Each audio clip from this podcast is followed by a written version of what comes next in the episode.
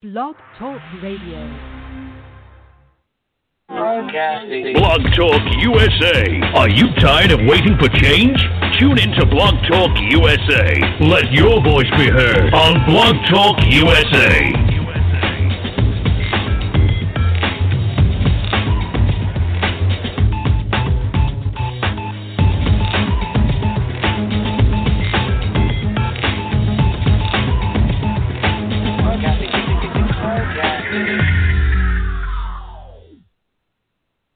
Nobody really needs or wants home security until it's too late. You've heard the statistics about how many burglaries there are per day. You see the news. You know there are people out there that do bad things. The best way to help protect your home and your property is with an ADT monitored system from Protect Your Home, an ADT authorized premier provider. Call right now to get a free wireless home security system valued at $850. An ADT monitored system can help protect your home from fires, theft, floods, and call for emergency help. Call now to find out more about our 850 $50 free wireless home security system and start enjoying the peace of mind of security today. Call 800 561 2351. 800 561 2351. 800 561 2351. This offer is for new customers only. Termination fees apply. $99 customer installation charge and 36 month monitoring agreement required. All for details. License terms and conditions available at secureathome.com.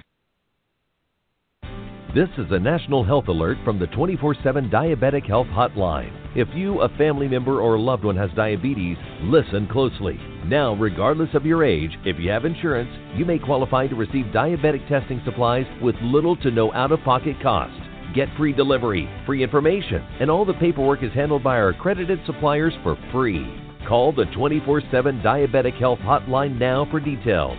But wait, there's more. If you call right now, you could get a free meter upgrade. In addition, we'll give you a free pedometer as our special gift to you. We have knee, back, and other braces available, as well as pharmacy services.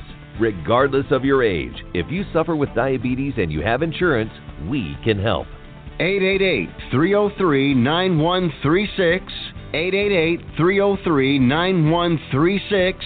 888 303 9136. That's 888 303 9136. Welcome, welcome everyone to Blog Talk USA. We are so happy to be here with you on this marvelous Monday. Before we get started, let me tell you how you can always find us, listen to our live programs and our archived episodes. The number to call to listen live by phone is 515 605 9375.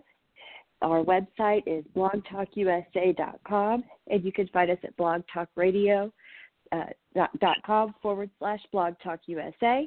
You can also find us in podcast form on iTunes, Apple Radio, Stitcher, or pretty much any place you can find podcasts. You can find Blog Talk USA podcast. Okay, without any further delay, let me give you to your host for Marvelous Monday, Dr. Shirley McKellar. Welcome, Dr. McKellar. Thank you. Good evening. Good evening, Miss Rihanna, and welcome right back here to Marvelous Monday. And it sounds like you're speaking through your nasal passage. What's going on? oh, I'm, I've quarantined feeling? myself. oh, I, I just have a little cold, I think. oh, I guess you do. Well, just make sure you're taking good care of yourself. Did you stay home from work yes, today? Ma'am. Oh, okay, absolutely. Very good. School yes, is school out for you guys still there in your area yes. in Kentucky? Yes. And how That's long right. will that extend? Yes. How long? Uh, Do you know right yet? now they say right now they're saying two to three weeks. Uh, however, weeks. uh, our governor is awesome. He has been handling everything wonderfully. They're being very proactive on all fronts, and I suspect that it will be out longer than that. He's very uh, cautious, careful, informative, and kudos go out to Governor Beshear. Excellent, excellent. Well, it looks like that there's a possibility that we're going to be out the rest of the school year here in Texas. Yes. There was a big Yes. meeting on yes, so uh, it's a serious matter, and uh, prayerfully, everybody is being very meticulous. And, and I understand Mhm. now we're down to uh, being in the midst of only 10 people. And so we're gradually taking it down, down, down. And so uh, just be prepared for whatever may come uh, to fruition because there is a possibility that we'll be down to zero people unless they're the people in your family and you have to be careful with the people in your family as well because some of us have been out there around and about with people before we recognized the seriousness and the fact that this was in our community, in our country. And I think we have now here in our area, we have five con- uh, confirmed cases right now.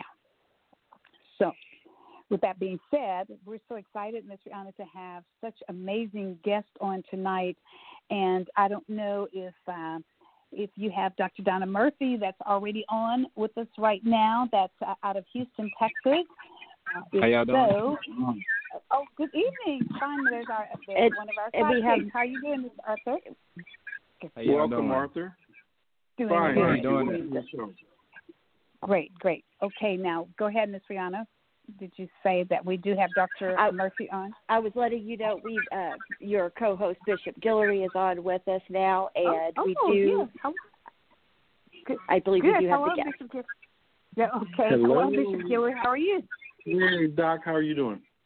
I'm doing great. I'm, you know, it's uh, it's serious issues going on in our country, and I was just saying we we now have our fifth case of uh, confirmed uh, coronavirus here in Tyler, and uh, In Tyler, in the city of Tyler. Oh, absolutely, right here in Tyler, Wow. Texas. Right here Wow. in Tyler, Texas. I I know it's it's a Well, serious let, let, serious issue. let me let you get in with the guests here. I, I can just say that I'm very disappointed in your congressman who And was one of the away. ones we, who abstained. Yes. yes. So welcome don't to guests. we have let's- to talk about Absolutely. Right. Well, we, well, I tell you what, Bishop, our guest is going to talk about this as well, probably because Bring him um, on. the- hey. Yeah. No, no, it's not a him. It's a her, uh, Dr. Donna Murphy out of uh, Houston, Texas, and then Dr. Um, let's see. I hope Patricia. She's having a difficulty getting in. Dr. Patricia Roberts out of Fort Worth, uh, Texas. Yes, I got on. Um, Uh-huh. Oh, wonderful! Greetings. Good evening. This, that's my sorority sister. And and how about Dr. Murphy, uh, Miss Rihanna? Is Dr. Murphy on from Houston, Texas? Dr. Murphy, are you there? She may be having do have- Bishop, I don't know if you have. I have all the lines open. Okay, I had a difficult time in getting on. And, and let me just start out by saying anybody that's not speaking, uh, if you would go ahead and mute your lines, and then when we call on you to speak, then you can open it back up, and that way we don't hear the, the background noise and the moving around and so forth. But yes, the last conference call that I was on, I had a really difficult time in getting on and on. But I wanted to share with uh, you, Dr. Roberts, that uh, the person, one of the persons here in Tyler, and Bishop for you as well, is a physician, one of our physicians. Uh, Okay. Tested positive. Yes, tested positive. Oh. Positive late late last night. Right. Oh. And so we have to be very prayerful and concerned about our healthcare providers that are taking care uh, of uh, of the people in the community. But um, but yes, Dr. Dr. Roberts, I think I sent you the information that uh, and Bishop, if, if you want to take over it with her with uh, Dr. Roberts, and you all can dialogue a little bit on that, and I'm going to go over and get on my other line and see if I can reach out to uh, to Dr. Murphy and see if she's able. I may have to connect her in since it may be difficulty for her to get into the line because I had I, I tried for about five or six times before I was Mhm. able to get in as well. That's correct. And I think yes, and I think yeah, Dr. Harris, you were you were having the same difficulties mm-hmm. as well, right? Okay. I did. Well, if yes, okay. Bishop, I'm going to scoot. Bishop Guillory, are you still with us? I, Oh I yeah, we, we only have Oh, problems okay, when we have okay. shows mm-hmm. about, you know, me and Rihanna Yeah. got this to a side. We only have problems when we talk about certain people. Oh, oh, is that the case? Hello, Okay. Rihanna. Hello there. How are you? Okay, good. Wonderful. Hey, Rihanna, how you doing? Oh, doing great. How are you? Yeah, we looked at that uh, document. Have you? I'm sure you guys have seen that document. She probably forwarded it to you as well. Yes. Um, the one from from the governor of Texas. Yeah. The what? Yes. Uh, and he was talking take about action. The, yeah, the emergency plans. yes. And you were saying your the governor in your state state has been very proactive. Uh, wonderful, just wonderful, Governor Beshear. Yes. Well, our governor in the state of California is being a nice man. That's all I can say. He's been a nice man.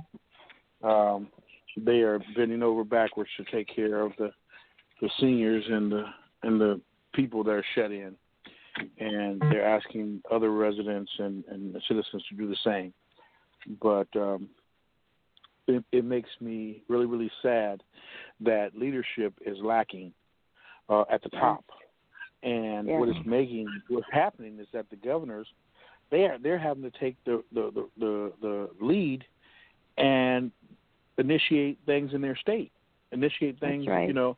And he's saying, Well, that was part of my plan because I like to no, that's never been a part of your plan. You like everything to come from you. You want to, you know, and that's why when he didn't, ex- he passed a buck the other day when they asked him the question about him dismantling Hey, all call his the. name. Call it. Hey, hey, hey, call his name so we can follow you. Who, who are you talking about? If you're not, if you don't his know, I'm not. If you don't know, I'm right. talking about number forty-five. Say his name. Say his name. number forty, number forty-five. Well, say say forty five. Well, you know, stuff happens to me when I say his name. yes, well, stuff that happened to me too. When I yeah, yeah stuff happened to me too. Uh, so I'm trying not to his say his name. name. Say Oh, forty five. You, hey, listen. When uh, what, what, what's the what, what's the what's the monster when you say his name three or four five times in the mirror? Uh, Man, Sugar Man, something. I, I don't want to dream about me. I feel you. I can't, hear- I can't stand to hear him speak. I mean, I, I turn my TV. I can't You listen know, to it. It's I'm, I'm serious. I, you know what? I've been praying. I've been as a bishop, as an archbishop. I'm trying, trying to be an example. But whenever the man, I just say, you know, and now other people are starting to feel the same way. In fact, what is he going? What is he going to lie about now? You know, he, he's just Right. a liar. And for him to call Biden a liar, I'm like, wait a minute. He's lying about that. He's a liar. Wait a minute. I didn't know truth was even a word in your vocabulary. right. I, I felt like a vampire. If you said that word, blood would shoot out your eyes. But um, I think that We got to exercise ourselves and say forty five. Say forty five. man, I know you're talking about. Because I thought you were talking about. Newsom a while ago, but I, you were talking I'm about forty just glad when the 46 step up. and, and let me also say this about about Bernie because in the last week I have really, really, really, really uh, become upset with Bernie. So Bernie called himself a social Democrat socialist.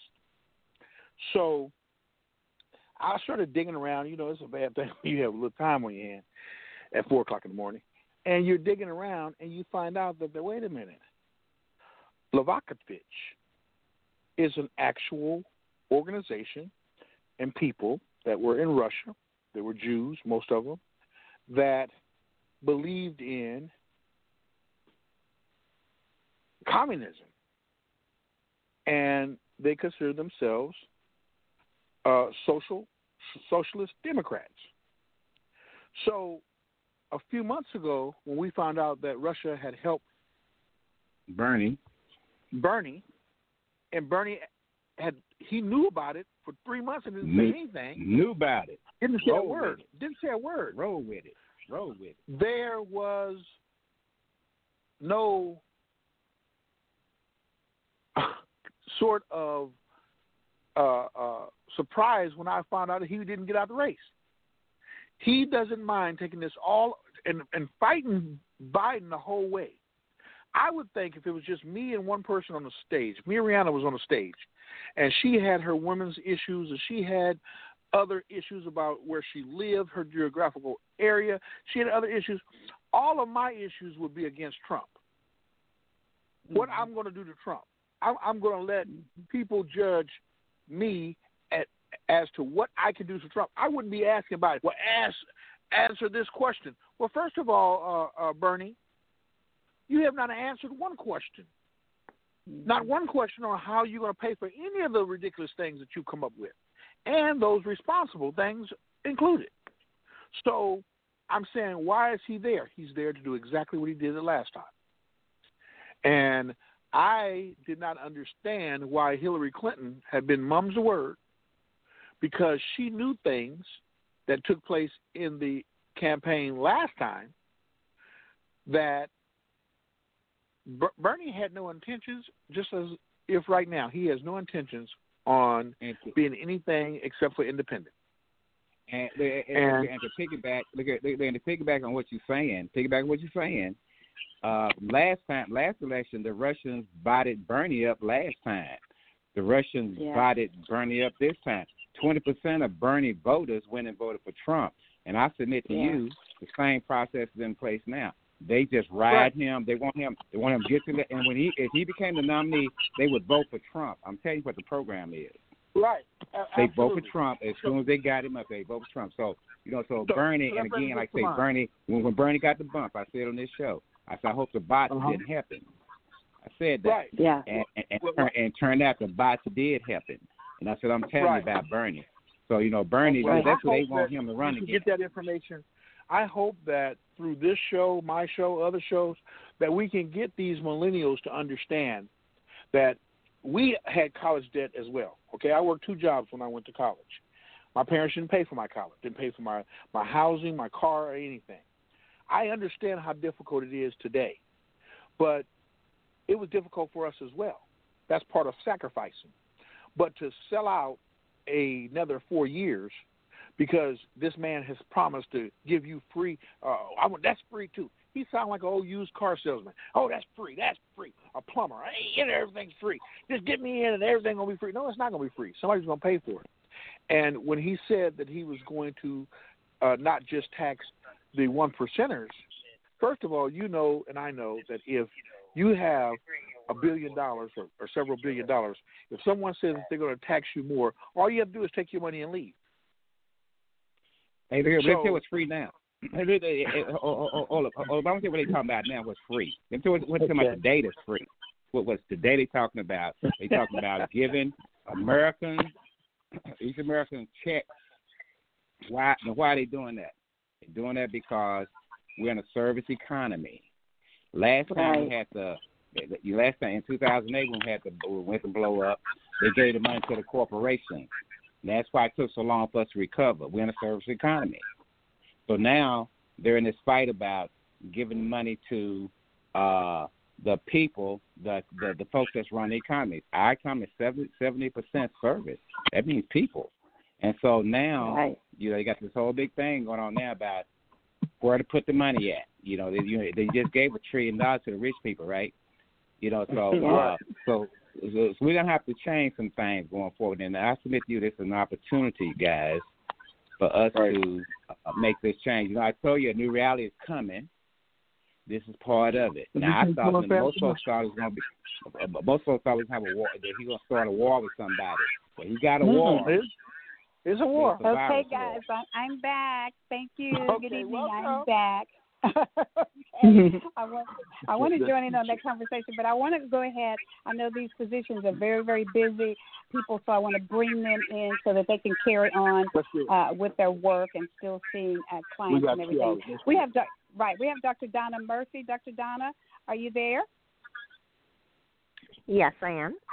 Yes, great. Hi, Thank you. Thank you, Dr. Murphy, for being in on, with us uh, this evening on Marvelous Monday. And we also have Dr. Patricia Harris out of Fort Worth, Texas, that's also on with us as well. Dr. Harris, are you still with us? Oh, yes, ma'am.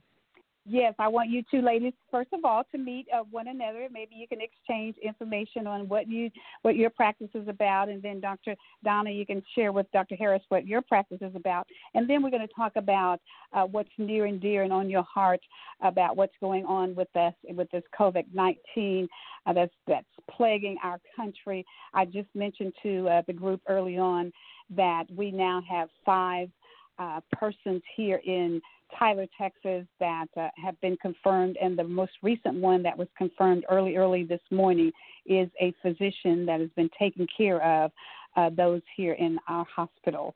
And let's see, just to introduce quickly, we have our co-host uh, Bishop Guillory out of California, and then we have Miss Rihanna out of Kentucky, and Mr. Arthur out of Dallas, Texas. And I know that uh, Dr. Harris knows some of them. So, so Dr. Donna, go ahead and, and introduce yourself by telling us who you are and, and a little bit about your practice there in uh, Houston, Texas.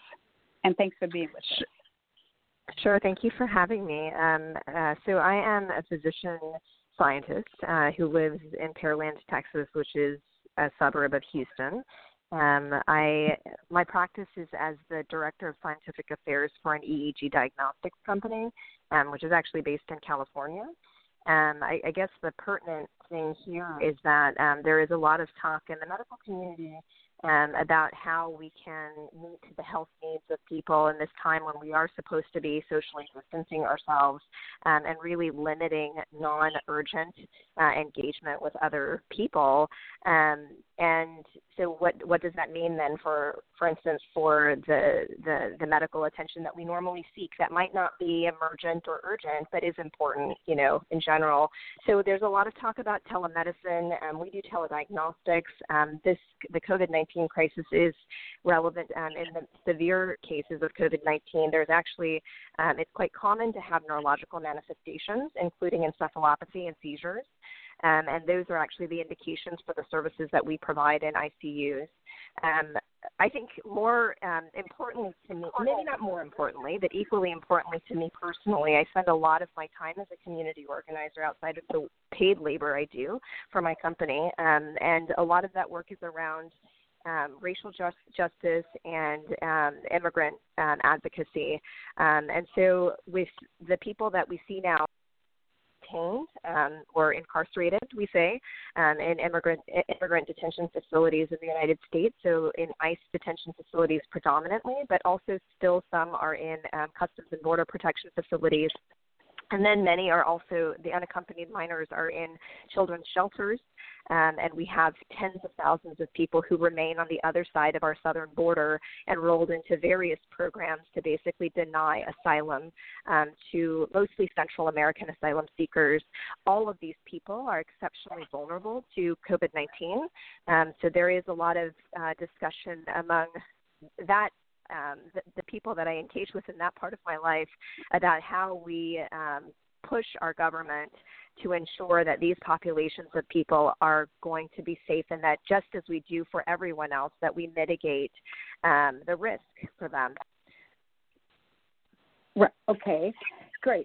So dr harris can you share quickly and then we'll have a few questions that we want to ask uh, dr murphy in regards to uh, what Governor Abbott's, uh, what the emergency plans are that she wants to see uh, take place for uh, healthcare professionals in Texas. Go ahead, Dr. Harris. Yes, I am a family practice physician in Fort Worth, Texas, with a concentration. Uh, well, I, mostly I would say you know, everybody knows probably what it is, but concentration with the elderly. So that is a concern, but uh, we do something different every day. We have clinics, but we also go to their homes and we also go to nursing homes. So they do have some services up. The, as as we've been told, the only people that are allowed to come, your loved ones cannot come and visit you now at the nursing homes. Only staff is allowed, or workers of some sort, and they're stopping us at the door, you know, asking us the three or four questions, getting your your temperature, giving you gloves before you come in. Looks like the, most of the workers are just wearing gloves in the rooms, not necessarily outside in the hallways or anything like that. So they really okay. are taking precautions. Right. And I, I must admit that on last week uh, at the VA hospital, they've shut down all the doors except two. They have people at the entrance to make sure that you're not running a temperature. If you are, then you're sent to a different area or you're sent back home just in case you may be just coming down with a, a little bit of a flu bug. So, Dr. Murphy, tell us then what you'd like to see happen as far as this COVID 19 is concerned in helping to help those very vulnerable people, those persons that probably we may not even be thinking about that you just finished outlining. What is it that you'd like to see happen uh, with as far as the governor is concerned?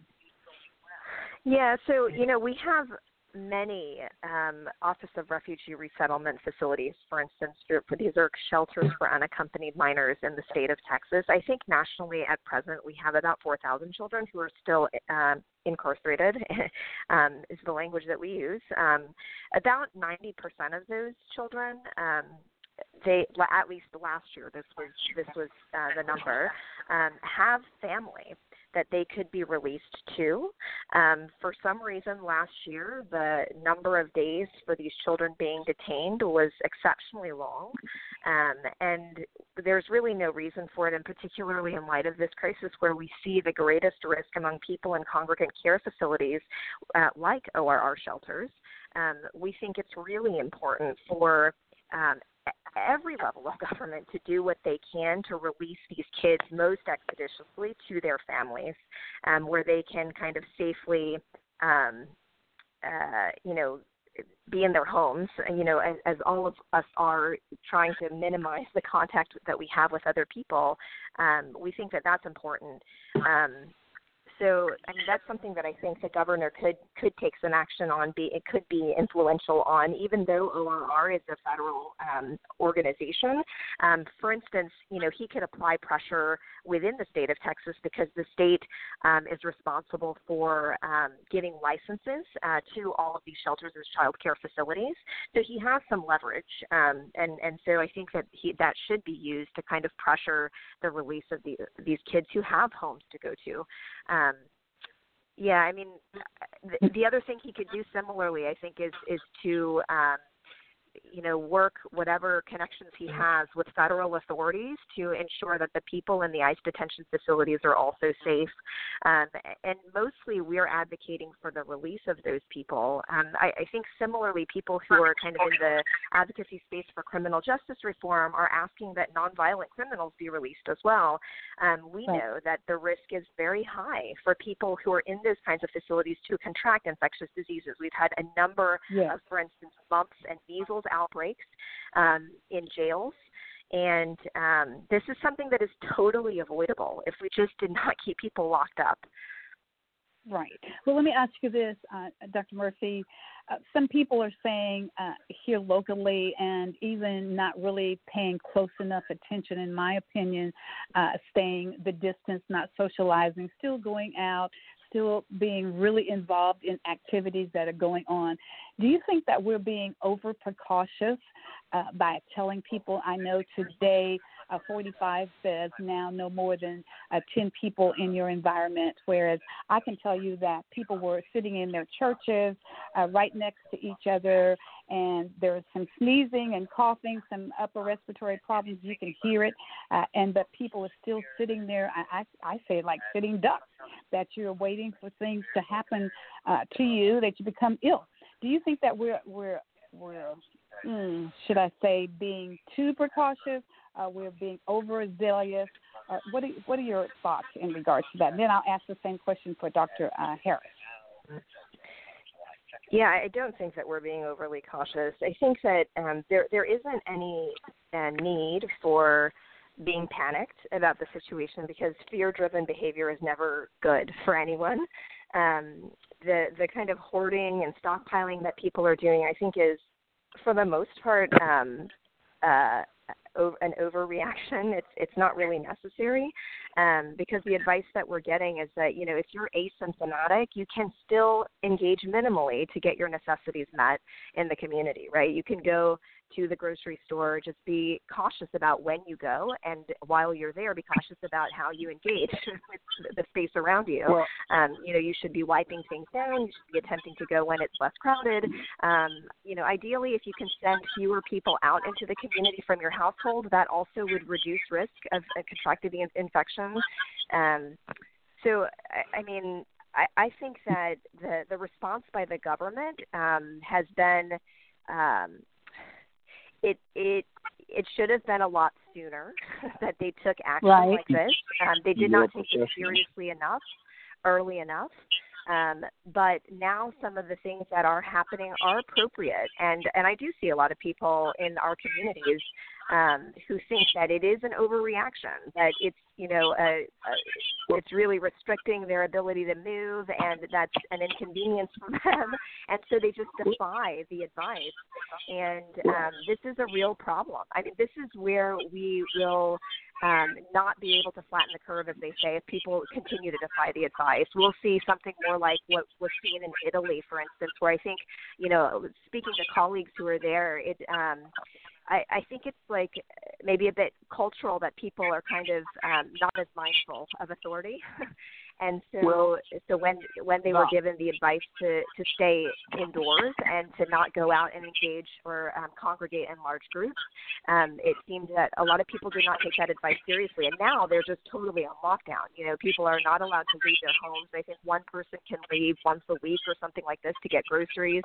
Um but it's very very restricted movement um, and they they've had a lot of mortality and morbidity, unfortunately, and we're going to repeat that. There will be parts of the United States that will absolutely repeat that scenario. So I, right. I think it, it is it is important for people to take this very seriously.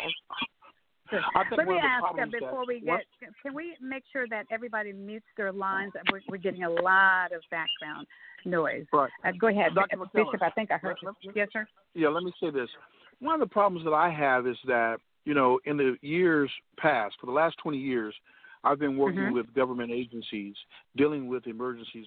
Uh, first Katrina, then Rita, then Ike, uh, then you know, but but never have you had someone so unpresidential to handle a situation where you don't have the heads of the CDC, the heads of FEMA, the heads of the Red Cross, the red, the heads of different other organizations who've spent their whole life in preparation for dealing with emergency situations. When you have a president who is unpresidential, mm-hmm. people don't believe what you say. So I, yeah. I, can, I can understand how people are going out. Uh, uh, they call uh, um, uh, they they said that they are hoarding water. Well, wait a minute. You just said that they're going to be locked in their house for three weeks at this point they can't believe anything that you say because they may not have running water uh, mm-hmm. because you didn't get your information out to let the people know what they were getting bits of information from this place and that place five days went by before people started buying up all of the the hand sanitizer and waters and toilet paper people were buying more toilet paper and paper towel than they were food when you mm-hmm. have people whom are not leaders in leadership positions, when you have agencies being defunded, in fact, CDC is still on the uh, budget to be defunded or right. to have their funds right. drop down. So right. I think that here in California, what we have done is got with the Civil Air Patrol, we've got with nurses and doctors, urgent care uh, uh, providers, and we have started to do our own intervention and setting up uh, testing places and pre-testing places because the leadership that we were expecting is not coming. So, yes, we don't want people to be out looting and going, you know, but when you tell a person that they're going to be confined in their homes, particularly the seniors, I, am listening. I listened to you earlier about with the seniors. We have seniors ambulatory and they, they, they have Meals on Wheels delivering their food. Well, what's going to happen on the weekend? What's going to happen? You know, so there, there's a lot of issues, and I think that you know, giving a check to people, uh, but telling them don't go out, is not gonna is not gonna solve it. And I'm glad right. that there's a platform like this for you all to come on, and uh, but I think that we have to do more, and I'm hoping that the medical association and the nurses association would you know would uh, put more information out there so that we can protect ourselves and we can protect you all in your capacity as the providers for us. Thank you. I digress. And thank you. And that's kind of what uh, Dr. Uh, Murphy. That's the, the purpose of our uh, talk tonight. Uh, it is just exactly for that uh, that same purpose is to get disseminate that information out there because there are a lot of questions that people have, uh, but we want to make sure that people comply with uh, the answers to those questions. Listen to the CDC, we, we're blessed to have in our city the president of the National Infection Control and Disease Process right here in Tyler, Texas, Mr. George, Dr. George um, Roberts. And as you probably saw him, Bishop, he spoke at, uh, they called him into Washington, D.C., spoke at the press club to disseminate the information all throughout America. So, I'm, uh, Dr. Harris, come of in course. and, uh, and you want to respond to.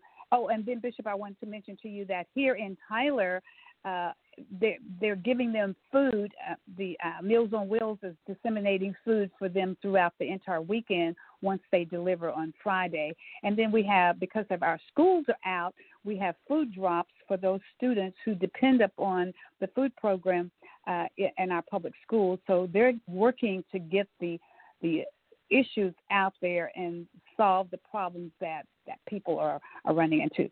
Uh, Dr. Harris, go ahead and uh, and give us a little dialogue on that question that I asked for uh, Dr. Murphy, who did an amazing job. And then we're going to talk about how we can cut down on the fear of our children because they're wanting to know why they're continuing to be out of school. Go ahead, Dr. Harris. Yeah, well, I, I do think that, as I'm sure all of uh, uh, the people here in our session agreed, that the way that it was verbalized, um, it was so sudden when, that when there was a sudden change of 45, it, it did put the fear in the hearts of other people. Now, one of the problems that we're having is we do have food drives where for the seniors can get at certain locations, and uh, we checked today, and some of those food drives, you know, the drops where the seniors can just select what they want, they have been canceled. Oh wow! So, so really, so we would have to check a little bit further and see what happens. Oh, go ahead. Oh, that's interesting. I, that that I don't understand. Well, this is what I want to bring out. Even though you're right, this dropped on us sudden. But let's reflect back, and Dr. Murphy, you could probably dialogue on this. But when did we first? When did the government first find out about COVID nineteen? It wasn't a few. It wasn't a few days ago. It wasn't a couple of so weeks ago. When was it? Does anybody know when that date was? When we first was, was that around? December? Yes, exactly correct. That's exactly correct. So, but anyway, and and nothing really transpired because it was said politically that it would make 45 look bad if we put it out there, so it didn't get out there. But Dr. Murphy, uh, tell me how we could handle talking to our children about this because I think it was Bishop or someone, oh, Dr. Harris maybe says we don't want to be fearful. I mean, we just want to be proactive. We want to prepare uh, to make sure that all the things that we need to do to take care of to make sure that that we keep this country safe. But how can we handle this with some of the ways that we can handle this with our children and at different age levels? Because the oldest older children probably understand, but some of the younger children may not quite understand. Go ahead. Yeah, that's a very good question. Um, I, I think that um, it's it's to teach them a bit about the history of pandemics. Um, that that this is not the first time in human history that this that this has happened. It's happened many times, um, and that we, you know, in all likelihood, we will, as a population, prevail. Um, that there are people who are at particular risk, and I think it's really a great opportunity to introduce children to the idea that um, that there are vulnerable populations, like for actually any topic that we discussed, right? Like anything that affects society affects us often uh, differentially.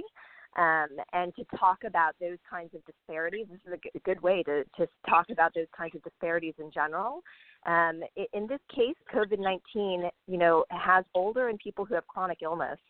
Um, and children, I think, often um, it's difficult for them to fully grasp the importance of them uh, abiding by all of these constraints when they themselves are not actually particularly risk you know? Um and so so we need to convince them that it's kind of our responsibility as a community within our families. It's our responsibility to keep our elders safe Um, and within our communities, it's our responsibility to keep our elders and other vulnerable people safe. And that means that we have to play a part in that. Um, it means that our freedoms at some level are going to be um, restricted a little bit for some for some time. Um, I think it helps them a lot also to uh, to maintain some routine in what what we do to to not get too carried away about like all of the um, uh, the frightening possibilities, right, in, in the world of possibilities of what might happen. Um, this is probably also good for the sanity of adults as well. Um, it's to as much as mm-hmm. possible to kind of continue with our routines. For those of us who are fortunate enough to be able to work from home, and for those of us who aren't that have opportunity to organize that with our employers, it's really important that we do that now. Um, it, it's good for us to continue to do those things. For children, there are so many things um, that we can do, uh, you know, when we have access to the internet or to, even to other people through telephones and, and um, video teleconferencing.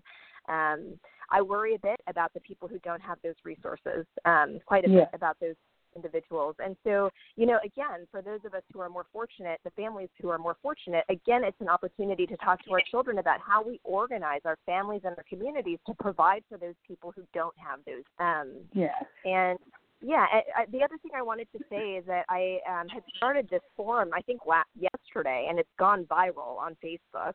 Um, and it's basically a, it's called the Data Driven um, what did I call it? Like data driven COVID 19 discussion forum or something like that. Um, it, okay. I've seen that there is a, a, lot of misinformation on face in Facebook groups, um, in on Twitter um, about COVID 19 and and our response to it. Um, and and I think it's important that scientists and physicians. Um, other healthcare providers, uh, nurses, respiratory therapists, um, people in public health, that we are even educators because now kids, you know, kids are very much affected also, right? Um, not not by the disease, but by by the action that we have to take in order to mitigate the the harm caused by the disease societally. So um, you know, we have a lot of expert knowledge in our communities that we don't really leverage because there are people who are considered expert and who are in uh, positions of authority. That those are the folks that you hear from. But what people don't understand is that actually we are very powerful ourselves. And when we organize ourselves, right, and um, and I think in this facilitated forum or moderated forum, it's really great um, because people can identify themselves with their expert, expertise, and we do a lot of kind of community learning about scientific literacy, um, and people are able to ask the clinical questions that they have, or even questions about like what kinds of things can we be doing with our kids, or as you asked me, how do we talk to them about this crisis? Yeah, are people within our communities who can serve as experts. So yeah, I invite everyone to to join that. It's a public group. Right, very good. And so, see, the reason why I thought of that is because children are not quite understanding why they cannot visit with their grandmother, their grandfather, and why they're kept in rooms away from the rest of the family. And so I, I thought it, it's just very important for us to be able children real calmly, I'd say. And Dr. Harris, you may have uh, some comments that you want to add to it. And then after that, the next question I'm going to ask is then what are the recommendations that you ladies uh, see that healthcare professionals should have? I think there's a, a list of things, uh, Dr. Uh, Murphy, that uh, came from Oregon that that healthcare professionals can do, and we can dialogue a little bit more on that. But are there any other things that uh, Dr. Harris that you'd like to add that we can say and how we can handle our children, our grandchildren in regards to COVID nineteen? well, depending on um, what kind of coverage the parents are able to get for their uh, kids and what how the employer helps the family is a huge deal. Now, at the Parks Mall in Arlington, Texas, they're closing down. They're they're ha- the entire mall is like mostly half days now. Now this gets into the family structure, not just for caring for the children, but are we got do we have services in places in like Arlington and Fort Worth that feed these families? Um, now some of the the stores in uh, the Parks Mall are going to let their employees be off for like a week or two, and they say they're going to pl- pay them for the hours. Now, I don't know if that's a 100%, but that has a bunch to do with feeding the children and the parents that have to work being a- able to find caretakers for them is, is an issue still. Right. true, and I think that that's probably something that's going to come down from Congress uh, that we have to continue to be able to pay for uh, pay them so that they continue to buy the things that they need in order to have the food into the family inside the family. That's one of the things that we've probably talked about before this show is over in regards to the representative here in our area that's holding things up uh, there in uh, in Congress. So uh, then I'll go back to you, uh, uh Dr. Murphy, and if you can outline uh, some of the things that, that healthcare providers and professionals can do, because uh, Bishop brought in a very, very important uh, question or, comment, and that is that we and we all have to be on the same page, doing the same thing. Uh, that this state over here is not doing one thing and that's doing another thing, and so uh, that since this is a federal, well, this is a national and international issue, that we should all be on the same page, and so that people won't be confused on on various issues. But what are some of those things that you see that healthcare pro- providers and professionals can do here in Texas? I, I, may have to defer here to Dr. Harris because Dr. Harris, it sounds like you are, are on the ground seeing patients. Actually, my day-to-day work is really with um, diagnostic studies, so I don't see right. patients in person. I see them on a screen in the ICU. Um, so mm-hmm. I, I, don't know. Maybe Dr. Harris could answer this. Well, I, I I think probably if, like Bishop said, uh, somebody said that that we have to kind of empower them. I think that was some of your information that you sent out that we should establish and empower the people so that they won't be fearful because I guarantee you people that I have spoken to, people that call me because I have just kind of reclused myself and stayed within my own environment here because I I, I have to protect me first. But uh, but they call and so I talk to them about uh, speaking very calmly and quietly with the children. Don't don't uh, don't get them you know more fearful uh, provide things for them to read and and enjoy. They they may not be able to go out to the park because i'm not sure that i would want to be on the swings and things at the park unless they they were scrubbed down and they probably are not. So uh books and and just things that that the young children and and i'm really really concerned about the young children because they're the ones who don't quite understand why they can't spend their time with their grandmothers and why they can't go out to play and why they can't go back to school because there are some students that were ready to go back to school today but was not able to. One of my friends who's on with us now, uh, Miss Sarah Evans, says that I, I actually went and took my child out of child care even though they have it open, but she does you don't you don't know who has these things. And so let's talk a little bit maybe then about symptoms. I know that you can talk about that, uh, Dr. Murphy, you and Dr. Uh, Harris, how we can differentiate uh, the COVID 19 uh, symptoms from the flu symptoms, from even the allergy symptoms. We know this is the allergy season here in Texas, and you may walk outside and you see all this pollen on your vehicles if they're sitting out there. So, can we dialogue a little bit on how we can try to differentiate between the symptoms of those three issues, that those three diagnoses that I just mentioned? Sure. So there there is um, a, a great graphic um, that it comes from the WHO and CDC, um, and it it illustrates like the difference between the differences between COVID nineteen and influenza. I mean, they definitely have overlapping symptoms. Um, yes. In that dry cough and and fever um, are present in in both. Um, the I guess some of the differences is that uh, the other kind of upper respiratory symptoms that you might see in in the flu, um, you don't necessarily see uh, as commonly uh, in in COVID nineteen. Um, it's generally about uh, I think on average it's about five to six days after exposure um, that you might start seeing symptoms, um, but up to about 14 days you see symptoms. So if you've been exposed or you think there's a potential exposure, then the most conservative thing to do would be to self quarantine for that number of days, 14 days. Um, to ensure that you don't actually develop symptoms that might be concerning for, for COVID 19. Um, I don't know if you want to add anything to that, uh, Dr. Harris. Yes, Dr. Harris. And Dr. Harris, as you're adding, please talk to us a little bit about the importance of changing out our toothbrushes. We should change those out on a regular basis, anyways. I don't know how pe- how long people are told to use their toothbrushes, but talk a little bit about that and oral care.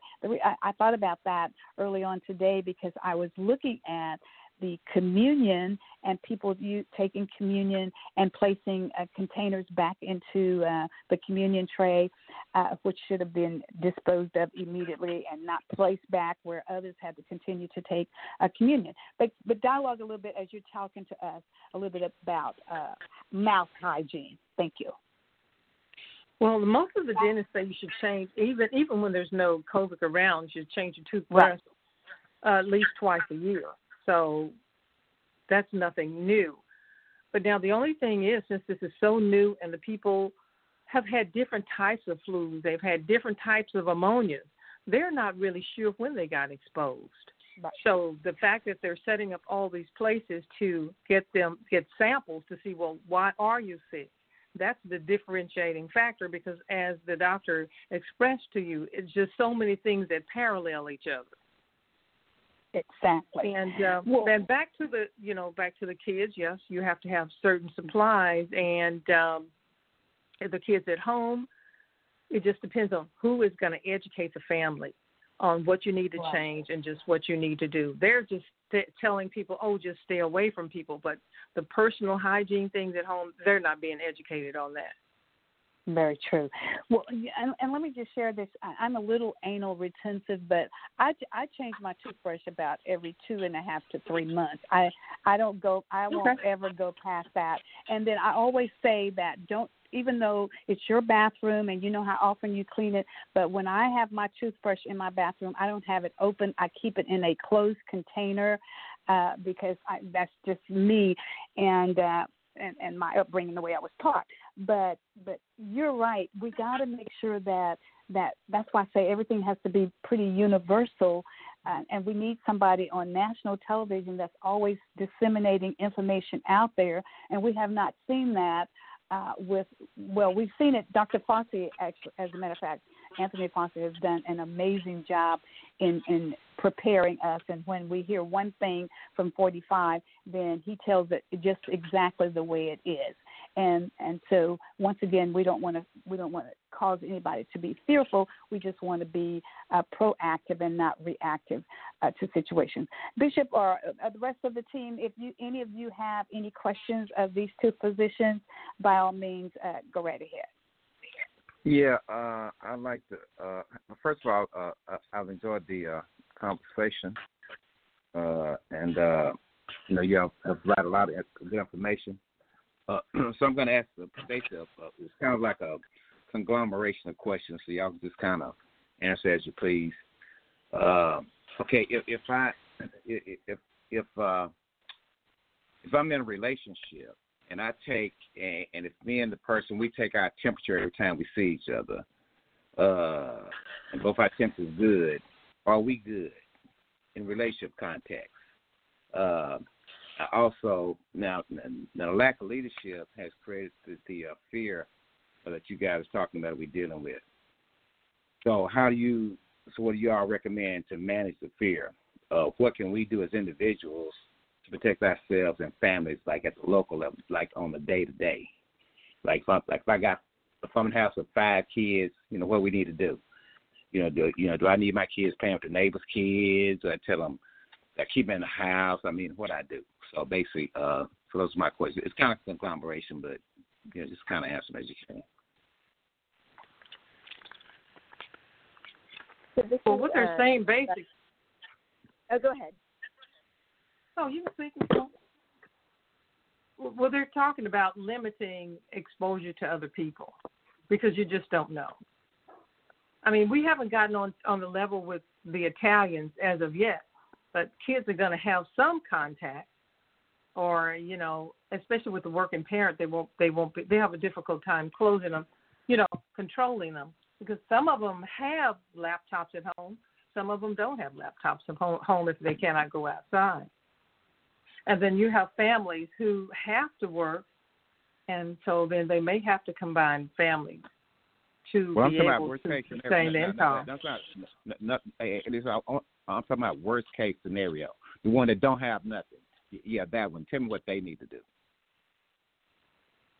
Not the one that not the one that got the laptop. Tell me about the one that don't. Tell me about the one that's most disadvantaged. What do they need to do to protect their families? You're talking about support is in entertainment or child care or health no, I mean as far as uh, con- no, the, the, as far as coronavirus, how do they protect their families from the coronavirus? You know, kids playing with neighbor kids. Uh, you know, I, I can't. I got to go to work. What I need to do, what I need to tell my kids to do. I got five kids here. I mean, not me, but I'm just saying. Um, you know what first I need of all, to do. first of protect all, them. can- may I jump in? I want to jump in. Sure. Matt. First of all, Mhm. we we have got to make sure that our children are not playing with the neighbor's children.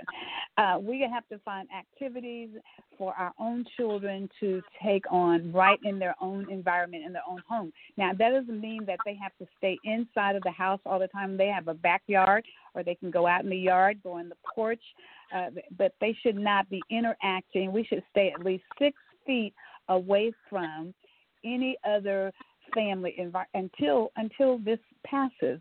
And they're saying within the next 30 days that we just need to kind of uh, self quarantine ourselves uh, even though we don't have we don't know whether we have anything or not because we can be asymptomatic and and be positive to the coronavirus hope not uh, but uh, but let me use as an example of what happened here in Tyler, Texas. Uh, we had we had exchange students. We have a large group of exchange went home to China, went home to Italy, and so therein as they return back, and people returning back, then therein lies five confirmed cases that we have. I don't know where they got them from. They don't know where they got them from. But because you're mixing and mingling with so many different people that you don't know who has what, it's best to contain yourself as much as you possibly can in your own environment and by all means protect the children. Okay, you Yeah, married. Miss McKellar. Uh, uh, doc, uh, let me ask Doc a question right quick. Okay, Doc, you married. Well, what about people Yes, that's not married? How, how do they handle their stuff? I mean, you know, you got a girlfriend over here. Uh, you know, uh, you know, she's still hanging out with her camp people. So, you know what I do? Let her stay at home with her kin people. I mean, I, I, I, I still say, and I'm sure the docs will agree, I still say within the next 30 days, we all have to be as meticulous as we possibly can because this is easily spread by contact. We know how it spread, so we know what we need to do in order not to bring that into our own family and our own environment. And so it's hard for people to, to, to grasp that because people, as I said, are still out and about. They're still they're still sitting close to each other in churches, in meetings. I mean, they're just still going about their daily, just as if these this is not happening. Ladies, Um, I- go I ahead, jump in there. I wanted to add here that um, I had uh, I'd written actually a, a petition to the governor, which I probably will put together and send to him tomorrow. We have about 300 uh, signatories on it right now, um, all healthcare Great. professionals in Texas. Um, and and one of the um, issues that we do address is this uh, this this challenge of, of children being at home and they're not necessarily being cared for them, and how do you keep them engaged? Um, Yes. And I, I think that you know a, a potential solution to this, um, and it's, this I've read in a couple of different places, is to you know identify perhaps one family with children as well, other than your own, um, where you you know are candid with each other about. Uh, you know any symptoms that anyone in your household may have had, and as long as both families have been symptom free for the last two weeks, um, it would be okay to kind of engage with that family as kind of the the the friends, the play playmates of your children for the next 30 days, right?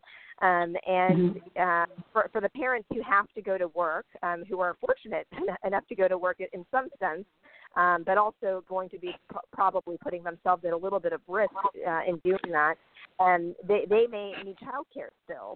So that Right. you know that situation, I think, um, if you can ensure that the care that you are going to be um, securing for your kids is with other people, perhaps with children, um, uh, who are not symptomatic and have not been for the last couple of weeks, you know, that's one way to continue to mitigate the risk um, while not, you know, denying our, our needs as human beings completely, right? I mean, it's very difficult right. with young children um, to, to not have them engaged for that period of time. Um, and I think it's unrealistic to say just don't do it um, because people will just do it. so yeah, um, they are doing I, I it. think You're right.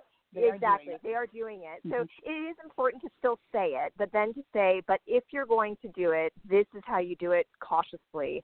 Um, right. That and and yeah, so that that's important too. And as far as relationships, it's very it's very similar. Whoever your partner happens mm-hmm. to be, um, make sure that they haven't been symptomatic in the last couple of weeks. And yeah, I mean, if you're going to fever screen each other, uh, that's amazing. Um, that that that also works because you can sometimes run a low grade fever, and um, right. and the symptoms can be mild. You know, in in younger people, the symptoms can be quite mild. So um, that's not a bad idea to do that as well. And just as as long as you guys know who your exposures have been and and you're mitigating exposures in other realms of your life, whether it's work um, or otherwise, um, then I think you can continue to meet up with your your partner because again, it's the same scenario with like another fam, like a partner family for your children's entertainment. You know, it's as long as you know who their exposures are, that you guys have not been symptomatic, and neither has that family. Similarly, with your partner, I think that you can safely continue to engage in those activities. Uh, okay, doctor, what's your one name? of you may wait, want... uh, wait, hold up. What's your name, doctor, so I can tell her uh, that you told me that it's okay. What's your name? Dr. Murphy. she said, "No, don't t- don't put her name out there about anything like that. You're taking it at your own risk." but the one thing that we can talk about is that some recommendations of because it says stay at home, especially if you're sick. Because once again, we there there's been people who have been asymptomatic, but they took the test and proved to be positive. So I just keep that in mind. But also, doctor, either one of you, just remember when we were growing up and our parents used to say to us, keep your hand up from your face don't don't put your hand in your nose. Don't put your hand in your eyes your mouth your all of that. I can remember as a toddler and we they would say because you have germs on your hand. But we didn't know what that meant we didn't know what germs meant at, at, at age two or a toddler. But as we grew up we understood. So those are some of the things that we can dialogue and talk about on teaching our children and teaching grown-ups as well because you'd be surprised how many times per day, if you don't think about it, that you would touch your face. So, can you dialogue on that a little bit and talk about the uh, percentage of alcohol and our, our, our, hand sanitizer and so forth and so on? Either one of the docs or both. Go ahead. Well, Physician? You can go ahead. oh, go ahead. Dr. Donna, go ahead.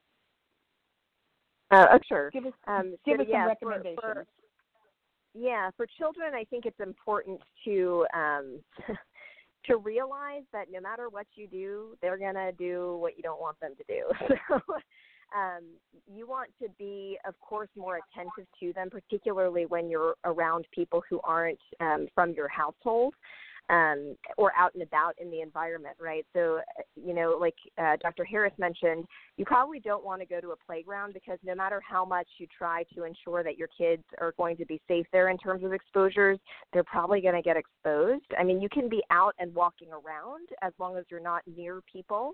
Um, that's fine. Um, and, and you're asymptomatic, that's totally fine. Um, but you yeah, you should realize that kids are going to touch their faces and they're going to touch surfaces, they're going to touch each other. So um, yeah, the, the alcohol is important, but you still you want to watch them and you want to be very vigilant about cleaning their hands if you catch them, you know, uh, touching their faces um, or touching surfaces. Um, but I mean, I think as much as possible, you probably don't want to put them in the environment uh, to begin with, where they can catch something or they can give something to someone, um, either directly or indirectly, um, because they're going to they're going to do what they're not supposed to do. So you want them to be in an environment where it's not going to matter, right? And in your own household, that shouldn't that should hopefully not matter. If you're an intergenerational household or and or you have people with chronic illnesses, um, you still have to be a, bit more cautious um, with your children around the the older people. You have to keep an eye on them to make sure that they don't start to show symptoms. Um, and then you do have to really try to isolate them from the older people or the more vulnerable people in the household. Um, the alcohol, as far as the alcohol, 60 to 70 percent alcohol will kill um, uh, it attenuates the viral load basically. Um, so they that's what they recommend. Um, bleach also 0.1% bleach is effective um, in killing yeah. the virus. Um, and then also you can use uh, soap and water, of course, uh, for your hands. Okay. That's probably the most effective thing you can do. You just have to be mindful about how you do it. Most people don't do it right. Um, you yeah. do have to wash for a full 20 seconds. You should wet your hands with warm water, then lather for 20 seconds. Get in between the fingers, underneath the nails, um, on the yeah. backs of your hands, uh, and then rinse with warm water again. Um, yeah, the, I mean, these are the precautions that you can take. But again, at the end of the day, with children especially, even adults, but with the children especially, uh, it's it's really being um, attentive to the environments that you put them in because they're going to defy you. Yeah, and, and, and, and those children are going to touch other people anywhere you go. Mm-hmm. Yeah, I was just going to ask uh, you, Dr. Harris, if you would if you would give us who the highest risk of this complication is? Who are the persons who are at highest risk? And then we'll go back to Dr., uh, Mr. Arthur. Oh, yes. Just as the doctor stated earlier, it seems to be older people and people with okay. a lot of comorbidities, what I mean with a lot of issues, a lot of medical problems. But like mm-hmm. she stated about small children, when you have in- intergenerational families, which is what I take care of, it's, it's you got to watch the kids because it's difficult to separate um, the people in the family and say, "Oh, well, don't right. touch grandma, don't do that." That's right. not going to happen. right, that's true. So, what are some of the diagnoses, such as uh, as uh, lung diseases and and some of the other uh, disease processes that that people may have that's impaired their uh, immune system. Some of the other diseases, because there's a lot of people that probably listen to this show and a lot of people that we see on a daily basis that have some of these compromising diseases that would be susceptible. What are some of the others aside from lung diseases? Um, car- cardiac be, diseases. Mm-hmm. Yeah, it could um, be HIV, anything that makes you mm-hmm. susceptible, mm-hmm. and and just people just have generalized fatigue or anxiety, and as you know, fatigue okay. and anxiety and depression can lead to any type of resi- you know, any, right. any type of resiliency to any kind of disease. Sure. Question. Sure. Has question. Pass the doctor question real quick. Uh, a uh, hundred years ago, when when the, when the, when that big epidemic came around, and killed millions of people, uh, then they eventually figured out that what people need to do was take more baths and be more cleaner. So people start so so then people start taking baths where you know worldwide. For that, you know, it's like once a month. Uh, what what behind this pandemic? What do you think that would be something that would be lasting, or something that would be different than what than what we have right now as far as this pandemic? You know, like you know, bathing and, and, and hygienics came out of that one. So what's going to come out of this one? In your opinion? Go ahead, Lynn. That's, that's, yeah, that's a really good question. Um, yeah, pretty much. I think we pretty much cover that. Yeah. Mm-hmm. I, I think so. So well, I, I, I, go ahead, Dr. No, Murphy. No, no, let me be clear on my question. Then I'm asking, came out of that one. What's going to come out of this one ain't going to be what came out of that one. So that's because that's already came out of that one. So well, he, what's going to come out of this one that's going to be that's going to be different in America? Like now in America, everybody knows to go take a shower in a bath, okay? And that came out of that last epidemic. So what's going to come out of this one, in your opinion?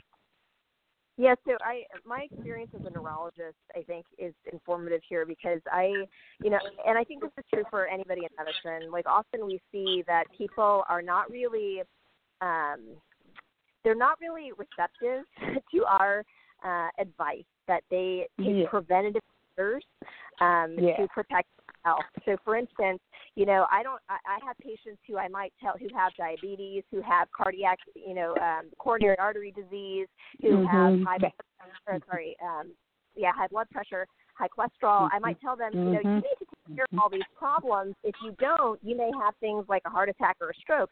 And it's like I'm never heard until they have a heart attack or a stroke. And at that point, um, some people, not all people, but at that point, people realize, wow, she's right. but it takes, it takes this kind of crisis for people to understand that. And what's Right. interesting about COVID 19 is that it affects those very people, those people with chronic illnesses, with diabetes, with high blood pressure, with cardiac disease, with lung disease. Um, it's those very people who, you know, some of them have um, have engaged in behaviors which they could have not engaged in that have resulted in these chronic illnesses um, and more um, mindful of, of, of preventing uh, any uh, any sequelae like this, right, or, or risk to any disease, um, like not just heart attacks or strokes, but now COVID nineteen. So I I think um, this is something that people expect to be around for a while. I think some estimates by the end are, are that by the end of a year, um, we will have something like 30 to 70 percent penetration, like people infection, um, in, in our population. Um, so, so much like the flu, people are predicting that we may have to have a vaccine that addresses this, um, and it may be something that is modified, you know, uh, every so often, Okay, just so- as the flu vaccine is. Oh, okay, well, I get. And, oh, and, and okay, so, well, doc, what I'm- oh, look, I Dr. guess- Murphy, this is but Dr. Murphy, you just outlined all of the underlying health uh, conditions that I was uh, I was inquiring about a second ago. you named out almost every single one of them. But go ahead, uh, go ahead, Mr. but, but my Arthur. que- but, but, but my question was when the when, when the when the next virus come around, when next corona come around, what will we have learned from this corona that will be in place for the next corona? That's what I'm asking. But see, but man, can I jump in there with that question? See, here's here's the deal. N- nothing is really new. Universal precaution is what has been taught down through the years that people don't do. Uh, physicians and healthcare. I, I can tell you that I have seen healthcare professionals walk out of the bathroom and not wash their hands. So, so this is the information that we should have been using all along. That we have never really, uh, as a whole, let me say, as a whole, we don't wash our hands the way that we should, the way that we were trained as medical people. We were trained just as the doc just outlined of how we're supposed to wash our hands. But you don't see too many people doing that. Those that will wash their hands, they may run run run some water over their hands for about a second or two, and then they're out the doorway and gone. But there is a technique in which we are to wash our hands, and all in between our fingers, even under our fingernails, uh, gets dirty underneath. So if we were doing the things that we needed to do, we could cut down on a lot of the risks that we take and that we have uh, uh, to spread these different diseases along the way. And now, now So, uh, so, let the doc so you talk saying more about it. so you saying so you saying education institutions are not going to take the opportunity to educate people in mass on this type of uh, situation. So you're saying they just going we're going to go back to what we're doing? Is that what you're saying? No, I, I mean, I'm it- I'm, I'm it's happening. Well, no, it's happening. We hear it on television. All that we heard it from the CDC. We we've heard it from Dr. Fauci. We've heard it from people on television that's telling us the things that we need to do. These are not new things. These physicians can tell you these are not new things. These are things that medical people have done or should should have been doing, and these are things that people should have been doing. But many And- and my people question will is- walk out of a bathroom is- and not wash their hands. But, but but but but my question is, and I'm and I'm asking it again. I'm asking. I'm different kind of way this time. Uh, after all this is over, it's gone now. We we on the other side. Okay, the next corona is down the street. Know when it's coming. What would we have learned? What do you think we can take away from this to help us uh, institutionally to deal with the next corona? That's what I'm asking. And I'm saying that I think that people will learn to do what has already been out there anyways. These things that they're pushing on television for us to do, avoid your faces, especially your nose, your eyes, your mouth, cover your mouth, cup, uh, cough into your, your sleeve and not into your hands. Uh, I mean, your elbow and not into your hands. So there would Uh, there would be no tissues. institutionalization. So you're saying there would be no education, no further than what we already got on on all that. It's gonna be just like it was next time. We're waiting for the next one. That's what you're saying. Okay, I get it. And you're probably no, I'm right. saying well, what I'm really saying is that if we do the things that have been trained and taught for us to do that that is not brand new, these things, as I mentioned, my parents used to say to us as little people, and then that's the information that the CDC is putting out there to you right now for us to the public health officials, these ladies, these physicians, they're telling you these are the things that we need to do if we do these things, we can help to cut down on a lot of uh, disease processes that happen to us. Ladies, well, we ahead. talk about we talk Go about ahead. the di- disease processes and all that, but you know about the propaganda about how we eat and what sells on TVs, what sells at movies, and all of that. good. And Very some good. health professionals believe that lung problems, heart problems, uh, diabetes, that they are a gift from the Food and Drug Administration. Mm, amen. True, true. Yes, we do hear that. No, that's true. Straight up. Interesting.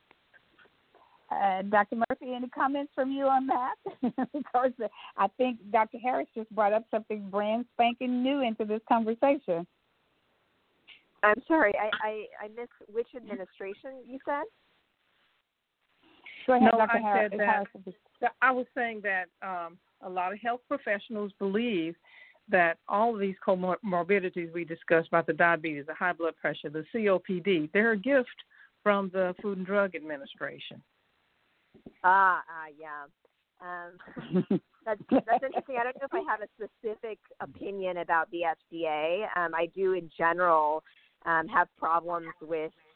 Um, I, I think how, yeah. I mean, I guess maybe it is the FDA. Um, I mean, it's it's how a lot of government has kind of aligned itself with the food industry to push things that are not necessarily healthy for us, um, because somebody, I guess, um, who has influence over those players um, Hmm. has influenced them to push that that message, that narrative, and so we end up for a long time. For instance, we ended up consuming a lot of carbohydrates, which at the end of the day we know is not as healthy as con- conserve, um, consuming healthy proteins, lean proteins, um, and greens, um, and yeah, I mean, it's learning that there is so much um, profit motive in this, in, in things that have to do with our health.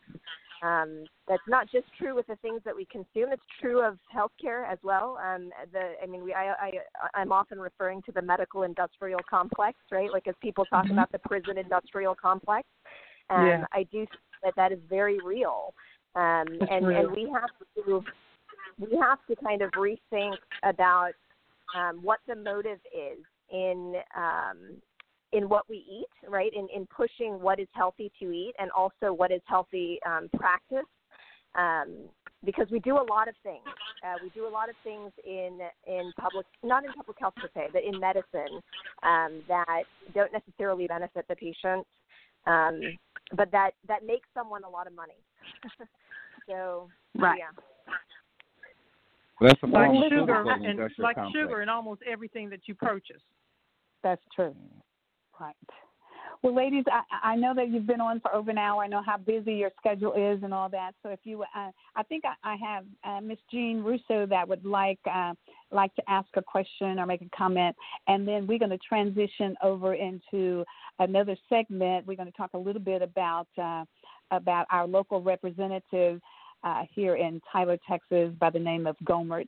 Uh, so uh, what's going on in Washington D.C. in regards to COVID-19 and how that we will be able to help more people if this bill is assigned by him and passed on and so forth.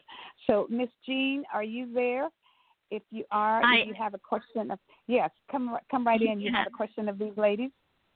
I- Well, yes, I just want to thank you for a wonderful show this evening, for the education and the knowledge that you're sharing with us. I think with with the children, um, it it is important that we we take the time to make sure that they are not, as you shared before, not over anxious about what is happening, but just an awareness. And I think too it, it is going to be a challenging time for the parents and for the um, the grandparents, whether or not they're able to be with the children, but they're going to be home. So the the importance of the self care for the caregivers, for the elderly. Um, I, I think if you could touch on what are some of the things that they can do for themselves so that they don't get overstressed in in the caregiving role, if you will. Excellent question. Do you want to comment on that, and then Dr. Harris? I don't know if we lost. Yeah. Okay. Are you there, Dr. Har- uh, Dr. Murphy? Yeah, I'm I'm still here. Um, yeah. yeah. so I mean, we see very similar things. So I, I'm not actually, I don't work with pediatric populations. Um, I mean, I don't see patients directly anymore anyway, but my training is in adult neurology. And so what we saw more of in terms of caregiver burnout had to do with um, care for dementia, uh, patients with dementia. Um, but I think it is similar. You know, you're you're with with with the very young and the very old who are suffering with dementia. Um, often you are challenged with behavioral issues to manage. Um, and uh, it can be very stressful and very um, challenging for your mental health um, and emotional well-being. Um, the CDC yeah. actually I think has some good resources for this. Again, I'm going to plug this data-driven community COVID-19 response uh, Facebook group uh, that I started because there are there are just so many. It's, I mean, it's kind of crowdsourced, but but, but moderated and vetted. Um, so there are so many ideas that people have that I couldn't even begin to share with you um, that that uh, you could adopt in your own home to make sure that people uh, people are de-stressed um, I think one of the really important things is exercise and working that into the household routine. Um, that is still possible. Like I said, if you choose off hours and you go to you know parks that don't have people that are going to be super cute, you just have to avoid uh, crowds, right? So I mean, if they're a distance away from you, it, it, it should be fine. You should not touch anything. Um, but if you're just walking around, um, this is really, really important for our mental health um, and and it can be integrated into the activity of the people in your household as long as people are mobile. It, it uh, may be more challenging if, for instance, you have older people in your house who are not mobile. Um, but that's that's I think something that you could do. Um, but otherwise, I really do encourage people because people have so many great ideas. Um, I encourage people to check out this resource. Very very good. Uh, Dr. Harris, do you have any final comments on, on, on this in regards to that? That was a great question from Ms. Jean. Oh, not really. I think we've kind of been mm-hmm. over and over that about how to right. engage the kids. Mm-hmm. Yeah, right. with just you know okay. personal, family, or you know limiting them. Yes. Sure. So one final com- uh, question that I have, and a, a, lot, I see a lot of people out uh, when I was out trying to to get my things uh, for the week, uh, for the two weeks, and uh, and, and some people were wearing masks, and so uh, so what what's the uh, we can talk a little bit about N95 a little bit and the fact that that people are wearing masks. Is that really doing them any good to have the mask, or do you recommend that? I think the CDC does not recommend, but what are your thoughts uh, in regards to the mask, Dr. Harris? I haven't been pushing the ma- mask in my office, but I do push the glove and the cleanliness and some right. of the ladies were saying, "Oh my goodness, we can't find alcohol anymore," or they right. they're they, you know they're having problems finding sanitizers and all of that, as you will know. Exactly. So, um, and at the nursing home, they're not pushing masks either. They're pushing um, just the sanitation and the gloves as well, and limited uh, visits. Okay. Very good. Well, ladies, we then, really appreciate... then you have three or four questions that you ask. Everybody probably knows all those questions, and right. other than that, that's the biggest deal that they're that's doing, and the and the restrictions of entrance, yeah, but in, entrance into the facilities and doing the um the you know checking for temps. Okay, very good. Listen, ladies, we thank you so very much. I, I think that's all I have, unless Bishop Guillory, if he's still on, if he has any any more questions or comments. But we really, really appreciate you ladies taking out of your very busy schedule to come on and educate us more on this disease process that's going on and what the things that we need to do, and working with, in particular, with the young children. We're all very, very interested in the young children and that they're comfortable and and uh, know exactly, kind of know what's going on, so that they won't be fearful of anything. That's all I have uh, in regards to that. Thank you so much, and you can stick around if you'd like. Uh, and we're going to move on and talk a little bit about uh, we, one of our representatives here in Tyler, Texas, the first district. Everybody knows that I ran against him, and uh, so he's the lone delayer of that uh, House coronavirus bill uh, that needs to move over to uh, move over to the uh, Senate and uh, and so let's talk about this guy. I mean, I I I really don't understand what is going on with him as to why uh, why. And, and someone, I got lots of text messages, and, and they're saying thank you so much for uh, tonight's discussion, and particularly uh, for the uh, in regards to what we can do uh, to allay fears and frustrations for our our children. So I, I want you to know that.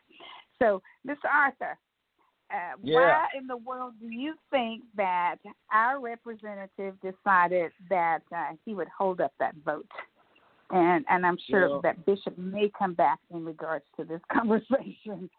But well, I think he's going on? fir- well. First of all, he Go disappointed because he. First of all, he you know he, he disappointed because he couldn't hang it. Right? He tried to vote to hang it the other week. Couldn't do that. So now he wants this uh corona. So you know, I mean, who knows where this guy's mind is? Evidently, he's a he's an obvious racist. He's an obvious, um, uh, you know, he he wants his America back. He wants to make America great again. I mean, every slogan you can Okay. think of, that's what you know, that's who he is. And so, uh, basically, you know, hopefully we can get this guy out, um, you know, this fall. So, uh, you know, again, again, you guys have been terribly represented and misrepresented, and, and that's what we can do something about it. The, issue that I have is that this guy is not going to suffer for anything, whether he goes up there, uh, goes up to Washington D.C., or whether he stays in Tyler, Texas, or whether he goes wherever it is that he wants to go. He's not going to miss a beat. He's not going to miss pay money, his salary. He's not going to miss. Um, he's not going to miss any health care when he needs to have that. He's just not going to do. He's not going to miss anything. But there are people who need our help uh, in this country, and he's holding up progress of moving this bill up to the Senate so that it can be passed. Yep. Well, well, well who, who, whoever's running against him, uh, who, who's the person who's running against him this year? Because we had primary. There's a Who is- there's a uh, Hank Gilbert that's running against him. Oh yeah, right, Miss Mayor Mayor Miss Rihanna, you there? Come right on back in. well, what's the name? Yeah. What's, what's Hank name? Gilbert. Hank, Hank, He ran for, He ran for agriculture. Uh, he ran for office way years ago for statewide in Texas agriculture. He's a um, he's retired uh, educator, agriculture teacher here in East Texas. an Anglo guy, right? Uh, yes, he is. hmm Oh, okay. So what I'm saying is that the, that that guy, Mr. Gilbert, uh, if he can't take uh, all this, all this, all this firepower. then fir- Well, first, I'll ask you this question: Is he about uh, exciting the black vote? Is he about getting out the African American vote? Uh, where, where, where, is he on that? Uh, well, see, that's not good. Well, well, well, that's not good already. You don't know. Well, if you don't know, I look. If you don't know, I know. uh, let me just share with you that there were two people that ran against uh, Louis Gohmert in the um, Republican primary, and there was like one to eight, one to eight in the votes. So it's going to be very difficult for anybody, and I know that better than anybody, uh, because the on- on the Democratic ticket, the people just don't get out to vote like they should. I just face it. That's just reality, the way it is, the way it continues But- to be. Even in the but- but I'm even in the Democratic primary. Go ahead. Let me tell you another ahead. reality. The, the other Okay. reality is that the power was down there to shock the world. Uh, when when I when I was in NAACP, I got the vote chair for for for for, for uh, uh, uh, uh, Marshall, uh, Tyler, and Longview. We Right. were able to we were able to kick out the district attorney down in Longview. I mean, I mean down in Marshall.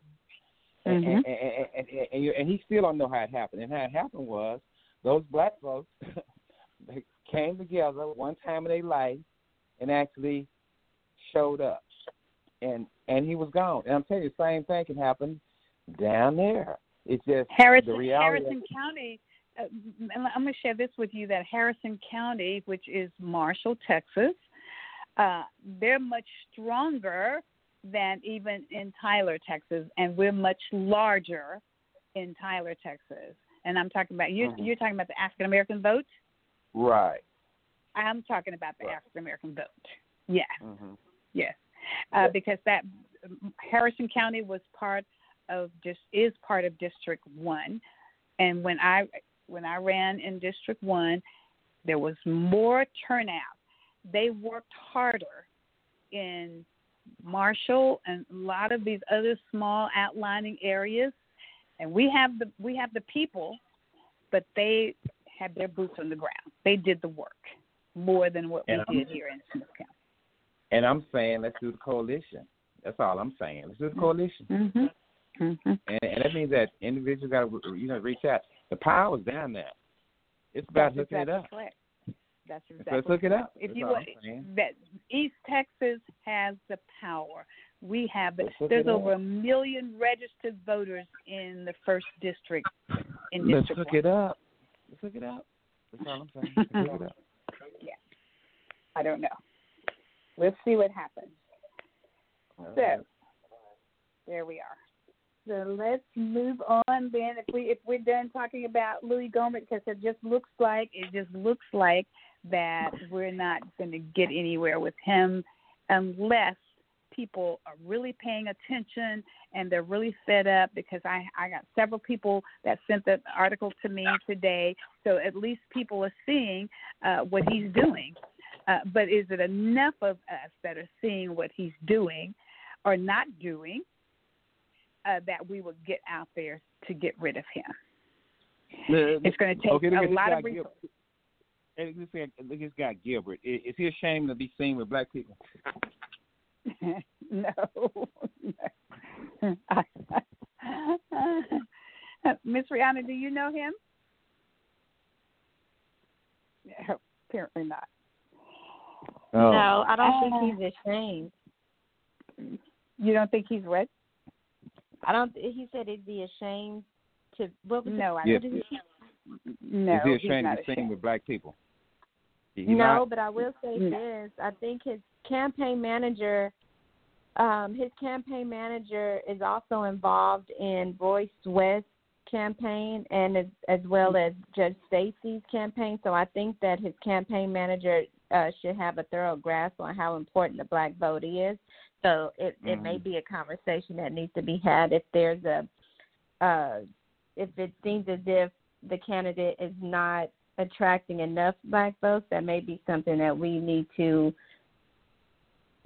consider uh, with our other organizations as well. I, I think he Uh, needs to probably spend more time in the uh, and not just drop by and leave. That he needs to spend more time uh, in in the community, uh, knocking on doors. You know, he. Mhm. Let me just share with you that when I first ran against uh, Gohmert, he reached out to me, invited me to his home, uh, said I want to. He and his wife was living at that time. He's now since lost his wife uh, to cancer, and um, and so he invited me to his home and said, I want to help you because I want to get rid of this guy. And so, uh, so I don't think uh, probably that that may be it, but this may be um, that he's not put it all together as far as reaching out to the African American Okay, community and spending a little Oh, bit oh. more time in, in the community. Okay, okay, let me ask y'all this then. Oh, oh let me ask you this then. Okay, have y'all challenged him? African American Challenged Have y'all him, challenged what do you- him? Well, Like, well, how do you well, with agenda, in regards to? with your agenda, with your agenda, what you want to see happen, with what you want him to be campaigning on, that you all the issues that you all care about. Have y'all presented them to him and challenged him? Is what I'm saying. He's been invited to all of our all the events that we've had. He's I, I mean, I know he's been invited. he No, kno- no, no, no, no, no. He An invitation he not a challenge. I, I get what you're saying. challenge. Uh, w- w- I'm saying he I needs to know be that, challenged. and I he I know I get what you're saying, and he already knows all of the layout of what's what's wanted and what's needed in the community. When he came to Great well, y'all need to let him and know you made ain't his satisfied. announcement, we did. Yeah, you ought to let him know you ain't been told. satisfied. It's been Let him know you ain't satisfied. That's all I'm saying. I ain't satisfied with your response to my agenda. That's all I'm saying. I let him know. I'm not. you know, I don't like your response to my agenda. That's all I'm saying. And then he can do what he want to do after that. Well, it, it's going to take a lot of fighting uh, because uh, this Louis Gohmert has a lot of major support in East Texas.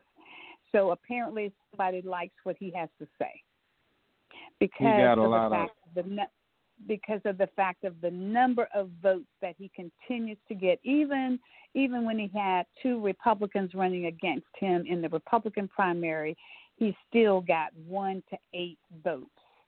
Louis Gohmert got a voter suppression machine working in his behalf. That's what he got. Mhm. Got a voter suppression machine working. He don't have the numbers. He got a voter suppression machine working. I'm saying challenge the voter suppression machine that he's operating. Okay, so what is what do you see? What do you see as the voter suppression machine that Louis Gohmert has? What do you see that Well, machine you know- to be? Well, of course, you know, you, you know, we've been talking with DOJ about some of it. You know, basically, it's like it's like embedded within that whole system down there. And I'm saying, and I'm saying, on, on the Democratic side, y'all need to clearly, clearly state y'all position, what y'all want this Democratic person to be representing, whether he do it or not. Y'all need to, you know, uh, get him somewhere all, and present it all to of that. All trust me and believe me that all of that information is already there. Yeah, okay. And and then Louis and then and then Louis on the other side again. You know, y'all got you know you got to just y'all got just go bump with the people. You gotta go bump with them. Some of them and, and, yeah, get mad at you too if you go bump with them. But you got but you gotta go bump with them. You know, When I when I ran when I ran against Well, Louis well, I'm not talking about you. No, no, no, I'm I'm, but about I'm you. not talking about, you. but I'm talking about me now. I'm because I'm talking because I'm talking about the people. See, because Okay. I know this community backwards and forward. So there's Mm-hmm. people that I went to speak to that were in Republican organizations that said I would vote for you, but you're not on the Republican ticket, and that is why I am not going to vote for you. I like everything you have to say, and I like your platforms, and I like how you present it, but because you have a D beside your name, I'm not going to vote for you. Uh, yeah, and I guess all I'm trying to say is, uh, I would. It, uh, this is me. If I was, and I'm not down there, so again, I ain't trying to judge nobody. Like I said, but if I somebody just dropped me down there tomorrow, and if I was running for Congress down there, what I would do is, I would first of all see if I could put uh, uh, an Obama coalition down there of some sort. Uh, you know, what type of coalition could I put together down in that particular area? But but first and foremost, I would focus on. I would focus on what I want a lot. I focus on educating, get the African American vote out as as a base. I'd have to give you because you have to have a base down there. If you're black like you are, your black, you know, you know your base, you know, your base pretty much got to be us. Uh, and, and so basically, uh, you know, and, and so that's what. And, and again, you know, like have work down there in that area, you know, with you know, with the people down there. So I, I, I, I, I fully know what you're talking about. I know what you're saying. It's tough nut to crack, but it can be cracked. That's all I'm saying. Yeah, yeah. If anything can be cracked, I, I, I believe. It's just that I don't know if we've figured out how to crack that nut yet. The nut can be cracked. and he's a, and, and Right. he is and, and, and he is a nut. Yeah, so you caught that.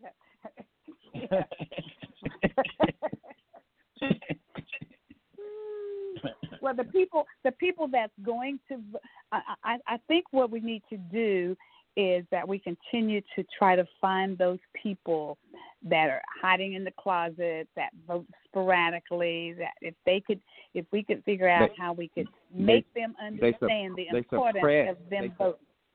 No, no, say Yeah, I- The people that suppressed, because that's what that is down there with y'all got suppression. The people that suppress y'all in the y'all in the y'all might well be in uh South Africa, uh, right after a little bit after the, they let Mandela out of jail. I'm, I'm just saying. Yeah. The no, mentality. We'll figure out that, figure out that revolution one day.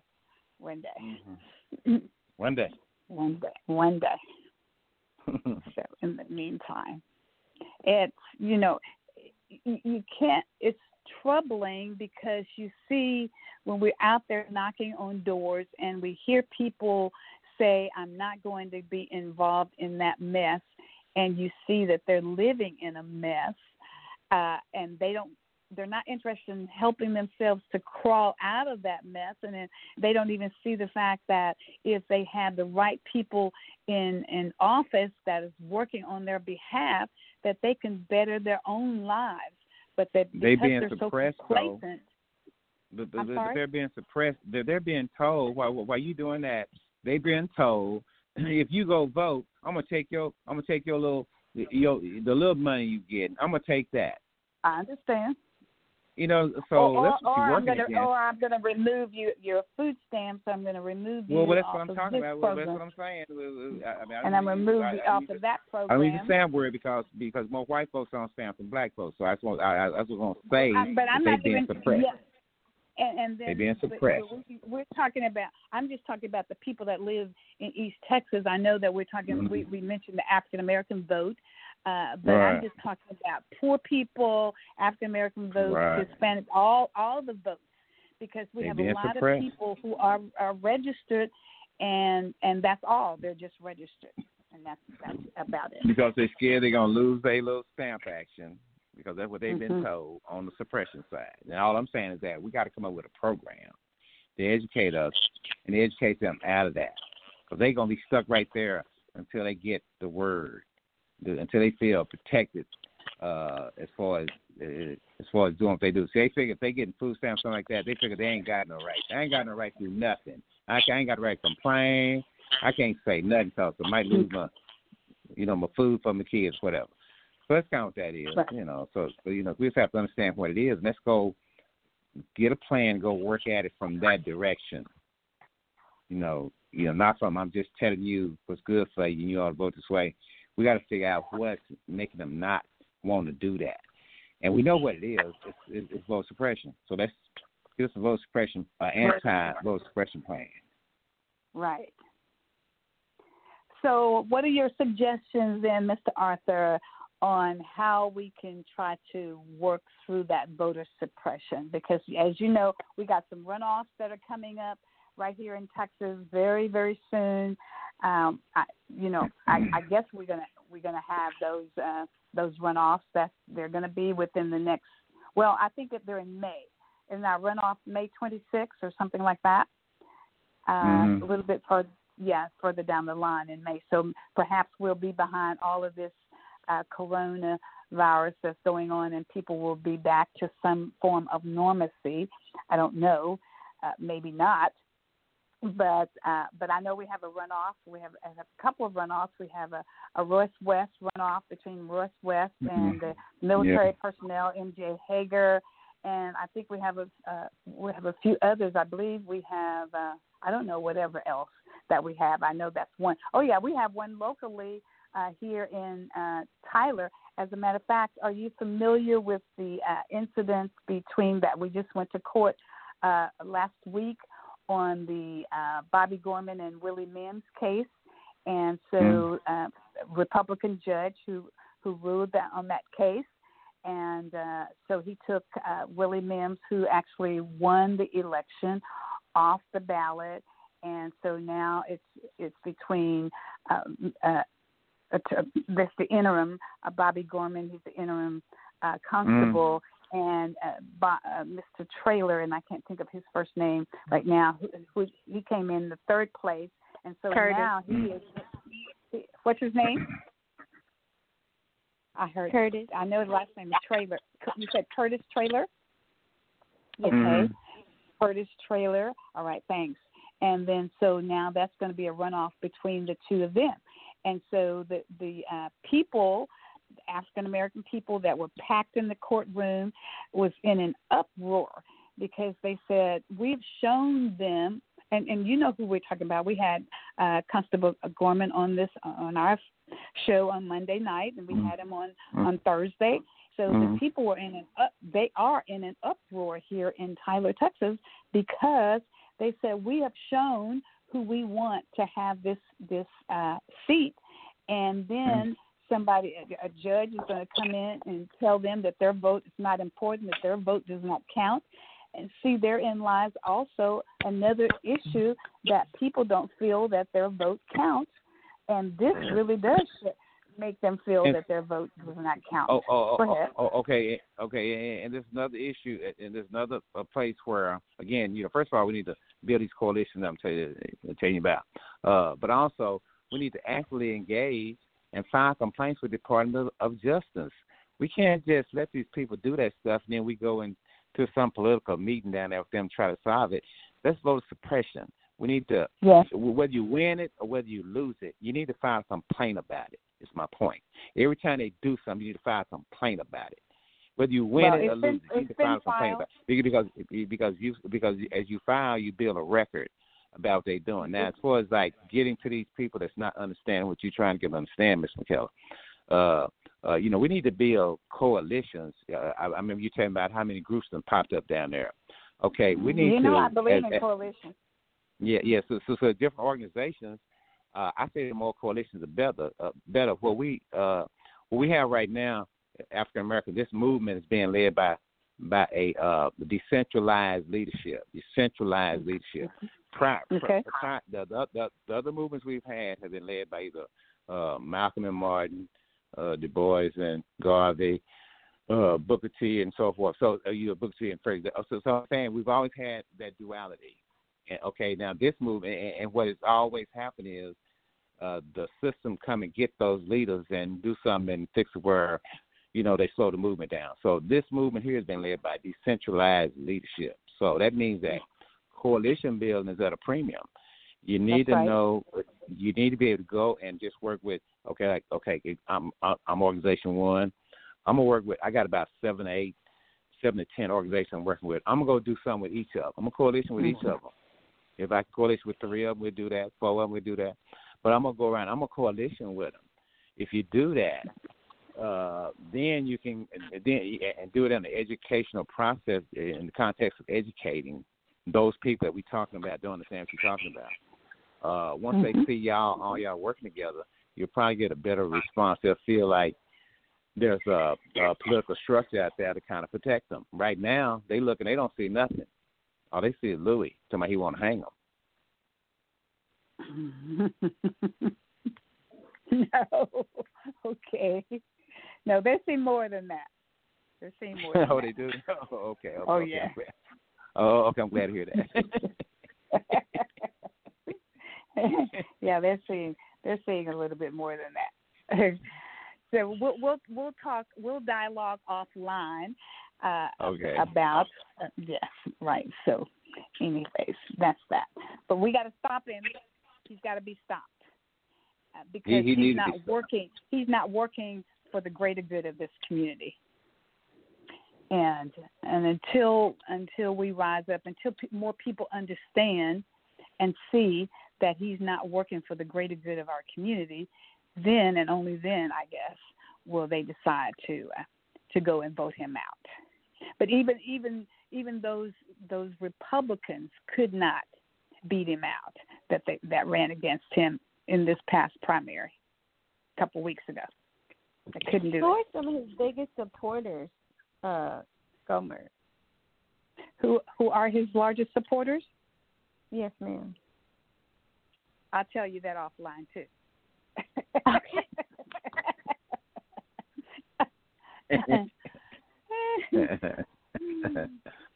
uh-huh. so who do you Hey, think hey, is eh, greatest hey, hey, supporters? hey, hey, hey, let me tell you, hey, hey, hey, hey, Kelsey about Tyler. Like, just- just like, I, I used to come down there from time, from time, from time to time, and so we came down. when we came down that time, remember that lady that they shot? Uh, the police, all these police came and shot this woman. This, this woman laying in her bed, this elderly lady, killed her, and so we all came down to Tyler and uh, had this meeting, and, and, and we met Right. City Fathers, right? Yeah, I Let's tell you remember. about Tyler. Let me tell you about Tyler. We remember. met with City Fathers, they they shut down the whole town because the NAACP showed up at Harvey House. Yep. I mean, closed the whole Harvey, thing. Harvey Convention. hmm Yeah, I mean, close it. Yeah. Shut the whole shut the whole town down. so, I was so, I know, was going away in the middle of time, but I but I but I know about it. I know about it. Well, we did a march around Harvey House with the police on the on on, on the roof. I mean, it was I I mean, I, I it was a total Harvey overreaction. Convention. Yeah, you know, he came out and welcomed us to the city, right? But the city was closed.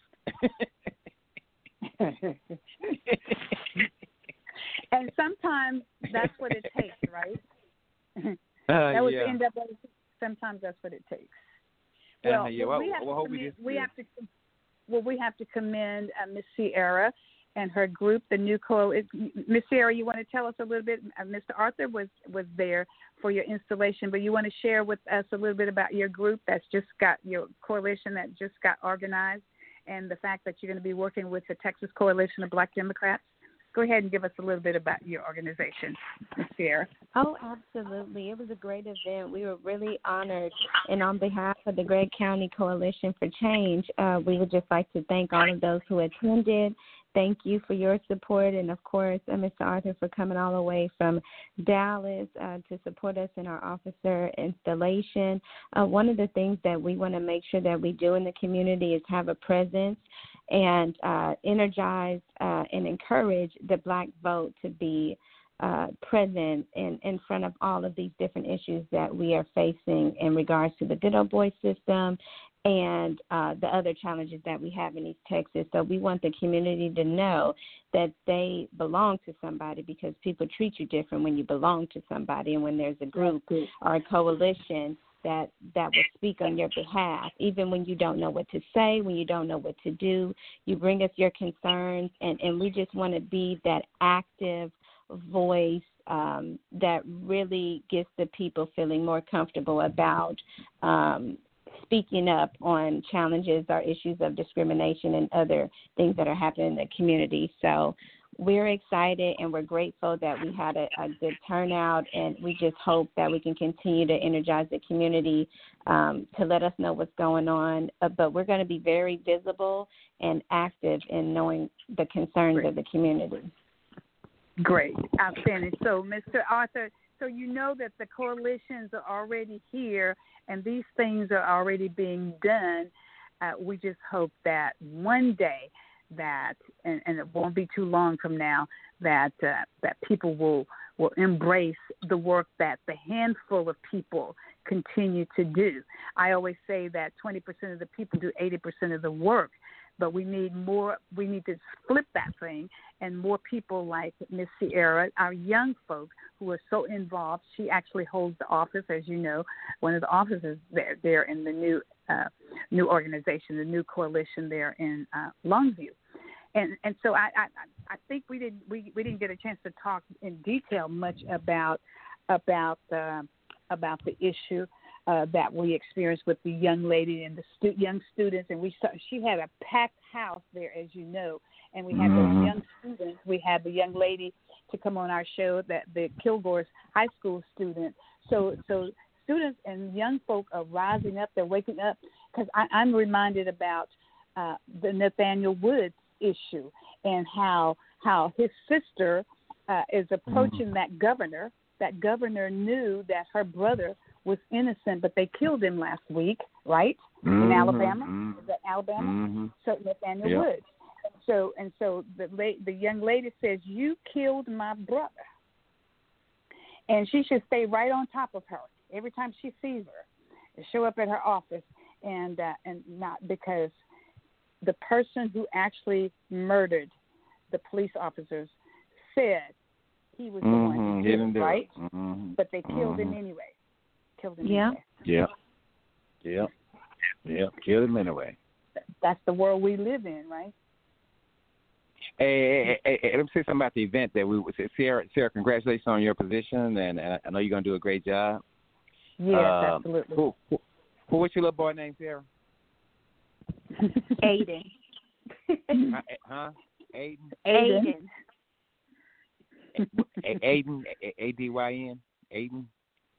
Yes, A Y D E N. Oh. Oh yeah, yeah. Look here, look here. Look here. Aiden fell in love with Miss McKellar. Oh yeah, Ain't no, He's he a- always fall in love that day. Ah, He's he- been he- with her. He's a Uh, sweetheart. he was on.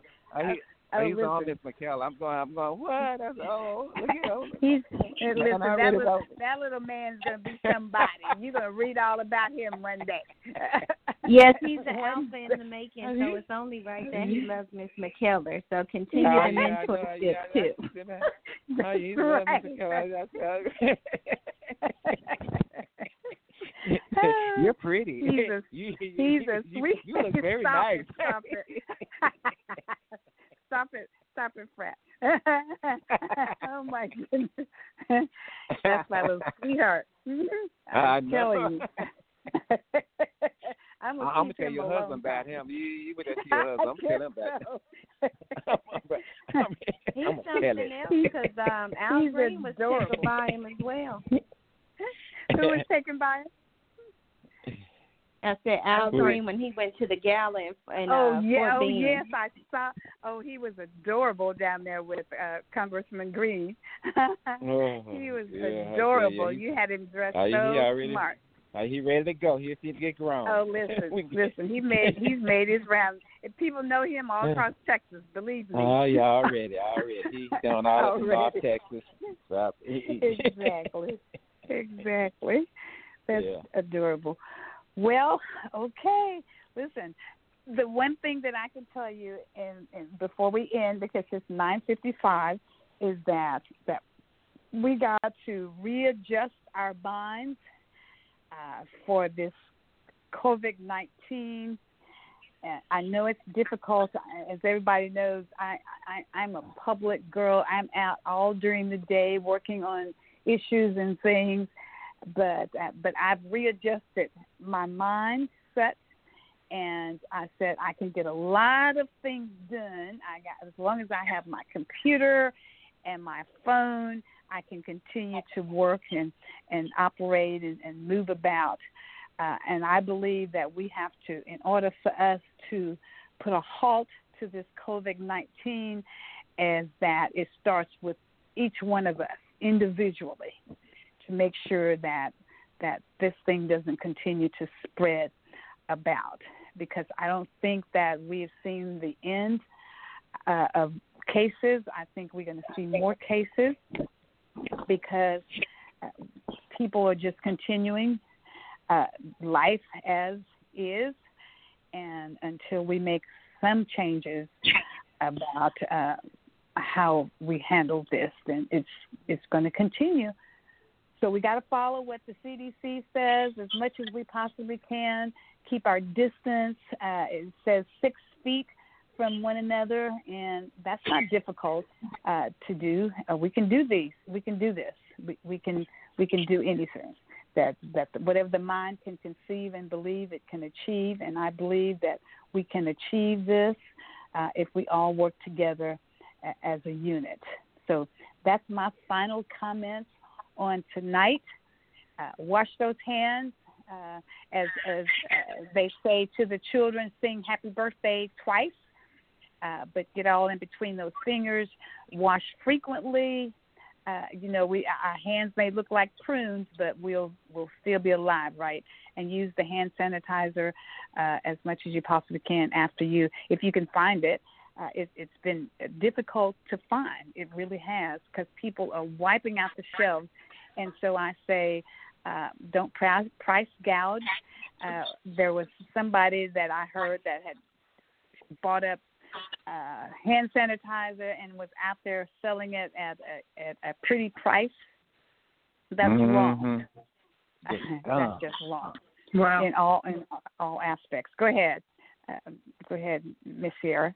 Is that right? Yeah, it's wrong. I mean, it's enough products out there that we can we can share. Everybody can have some, so that they can continue to to do all the things that the CDC, the uh, Center for Disease Control, tells There's us just one that we question. Uh, Ms. Kelly, just one question I want to ask you. Uh, be- be- because Yes, I, I ain't got no straight answer on it yet. Why toilet Okay. paper? Why toilet paper? I'm trying to figure out why toilet paper. No, nobody's explaining it to me. Why toilet paper? No, see all that toilet paper. paper is the same as the hand sanitizer because if you can't get out there to get the supplies, all they're doing is stocking up on supplies: paper towels, uh, uh, toilet paper, hand sanitizer, or um, alcohol, uh, cleaning supplies. It's just an, it's just another supply that you need just in case you can't get out and go to the store. You have plenty, and I keep plenty of that that kind of thing, anyways. And yes, I got a few more, but uh, but it's no differently from from the hand sanitizer. Uh, you got you have to have that, right? So these are things that you need to have. That's all that's saying. And so it's easy to understand that, right? Now you got it. Do you have it now? Hmm. I guess. Okay. I yeah. Okay. That, okay. What what if what if you in two weeks in one week they say okay we're going to shut this uh, country down uh, because if you notice it started out with uh, less than 50 don't don't be involved with people 50 and more and then it brought it down to 30 and so forth and now we're down to don't be involved with more than 10 people around you then pretty soon it's going to be don't be involved with zero people and so That's, all I'm saying is see, you that gonna people, make now, see you gonna see you gonna make me go and buy some extra toilet paper. You keep talking. you you you should keep that stuff stocked in the house anyway. oh. and that's all that. Yeah, just make sure you have ample supplies. That's all that. That's all that they're saying. Yeah. Okay. Make sure. right. So and see, Okay. but but but it's two of us and one of you, so you don't need as much as I do. So you don't have to double your product. Just get Right, enough right, for right. one. so you can leave, I got a leave cousin that do enough for the couponing, next so I'm gonna go by her house and shop. Okay, so I'm, I, that's where I go shop. exactly. Okay. Thank you so much, uh, Ms. Sierra, for being on. Thanks to all of those that have been listening out there. We appreciate the two docs for being on with us tonight and enlightening us on the uh, COVID nineteen and Oh, just, thank y'all. just be mindful. Of, yeah, be mindful of your environment. And now we turn it back over to Miss Rihanna, who's been a little quiet today. Miss Rihanna, take care of yourself. Uh, get rid of that flu bug and all that. Stay in the house and protect yourself and and take care of the family. And then we look forward to seeing you right back here again on next Monday on Marvelous Monday. Thank you so much. Get God well, bless you. get Thank well, you. get well, get well, get well, Rihanna. I know Get you well. were sick. That's Get well. right. We need we Pre- that's the one person up, we need to up. we need to keep her well, don't we? Thank you Yeah, yeah, everybody. prayers see up. you see you next Monday Good night. night, on good Marvelous night. Monday. Good night. Good night. Thank you. Good night. Good night. One day, when the glory comes, it will be ours. It will be ours. Oh, one day, when the war is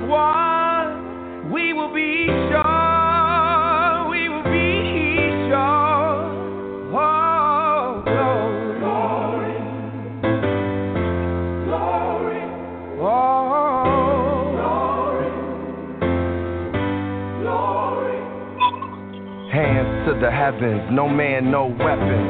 Formed against, yes, glory is destined. Everyday women and men become legends. Sins that go against our skin become blessings. The movement is a rhythm to us. Freedom is like religion to us. Justice is juxtapositioning us. Justice for all just ain't specific enough. One son died, the spirit is revisiting us. True and living, living in us. Resistance is us. That's why Rosa sat on the bus. That's why we walk through Ferguson with our hands up. When it goes down, we woman and man up. They say stay down, and we stand up. Shots we on the ground, the camera panned up. King pointed to the mountaintop, and we ran up. One day, when the glory comes, it will be ours. It will be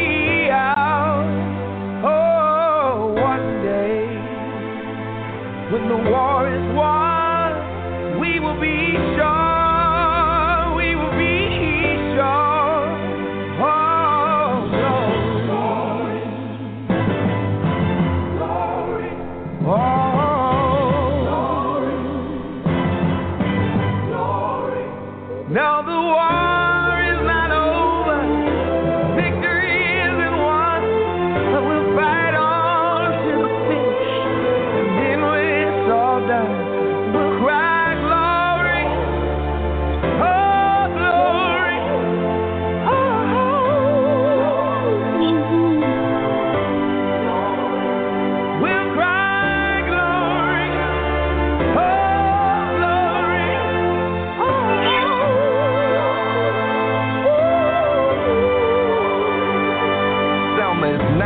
Every man, woman, and child. Even Jesus got his crown in front of a crowd. They march with the torch, we gon' run with it now. Never look back, we done gone hundreds of miles. From dark roads, heroes, to become a hero. Facing the League of Justice, his power was the people. Enemy is lethal, a king became regal.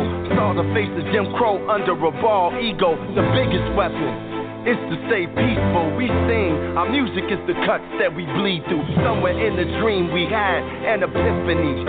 Now we right the wrongs in history. No one can win a war individually. It takes the wisdom of the elders and young people's energy. Welcome to the story we call victory. The coming of the Lord. My eyes have seen the glory. One day, when the glory comes, it will be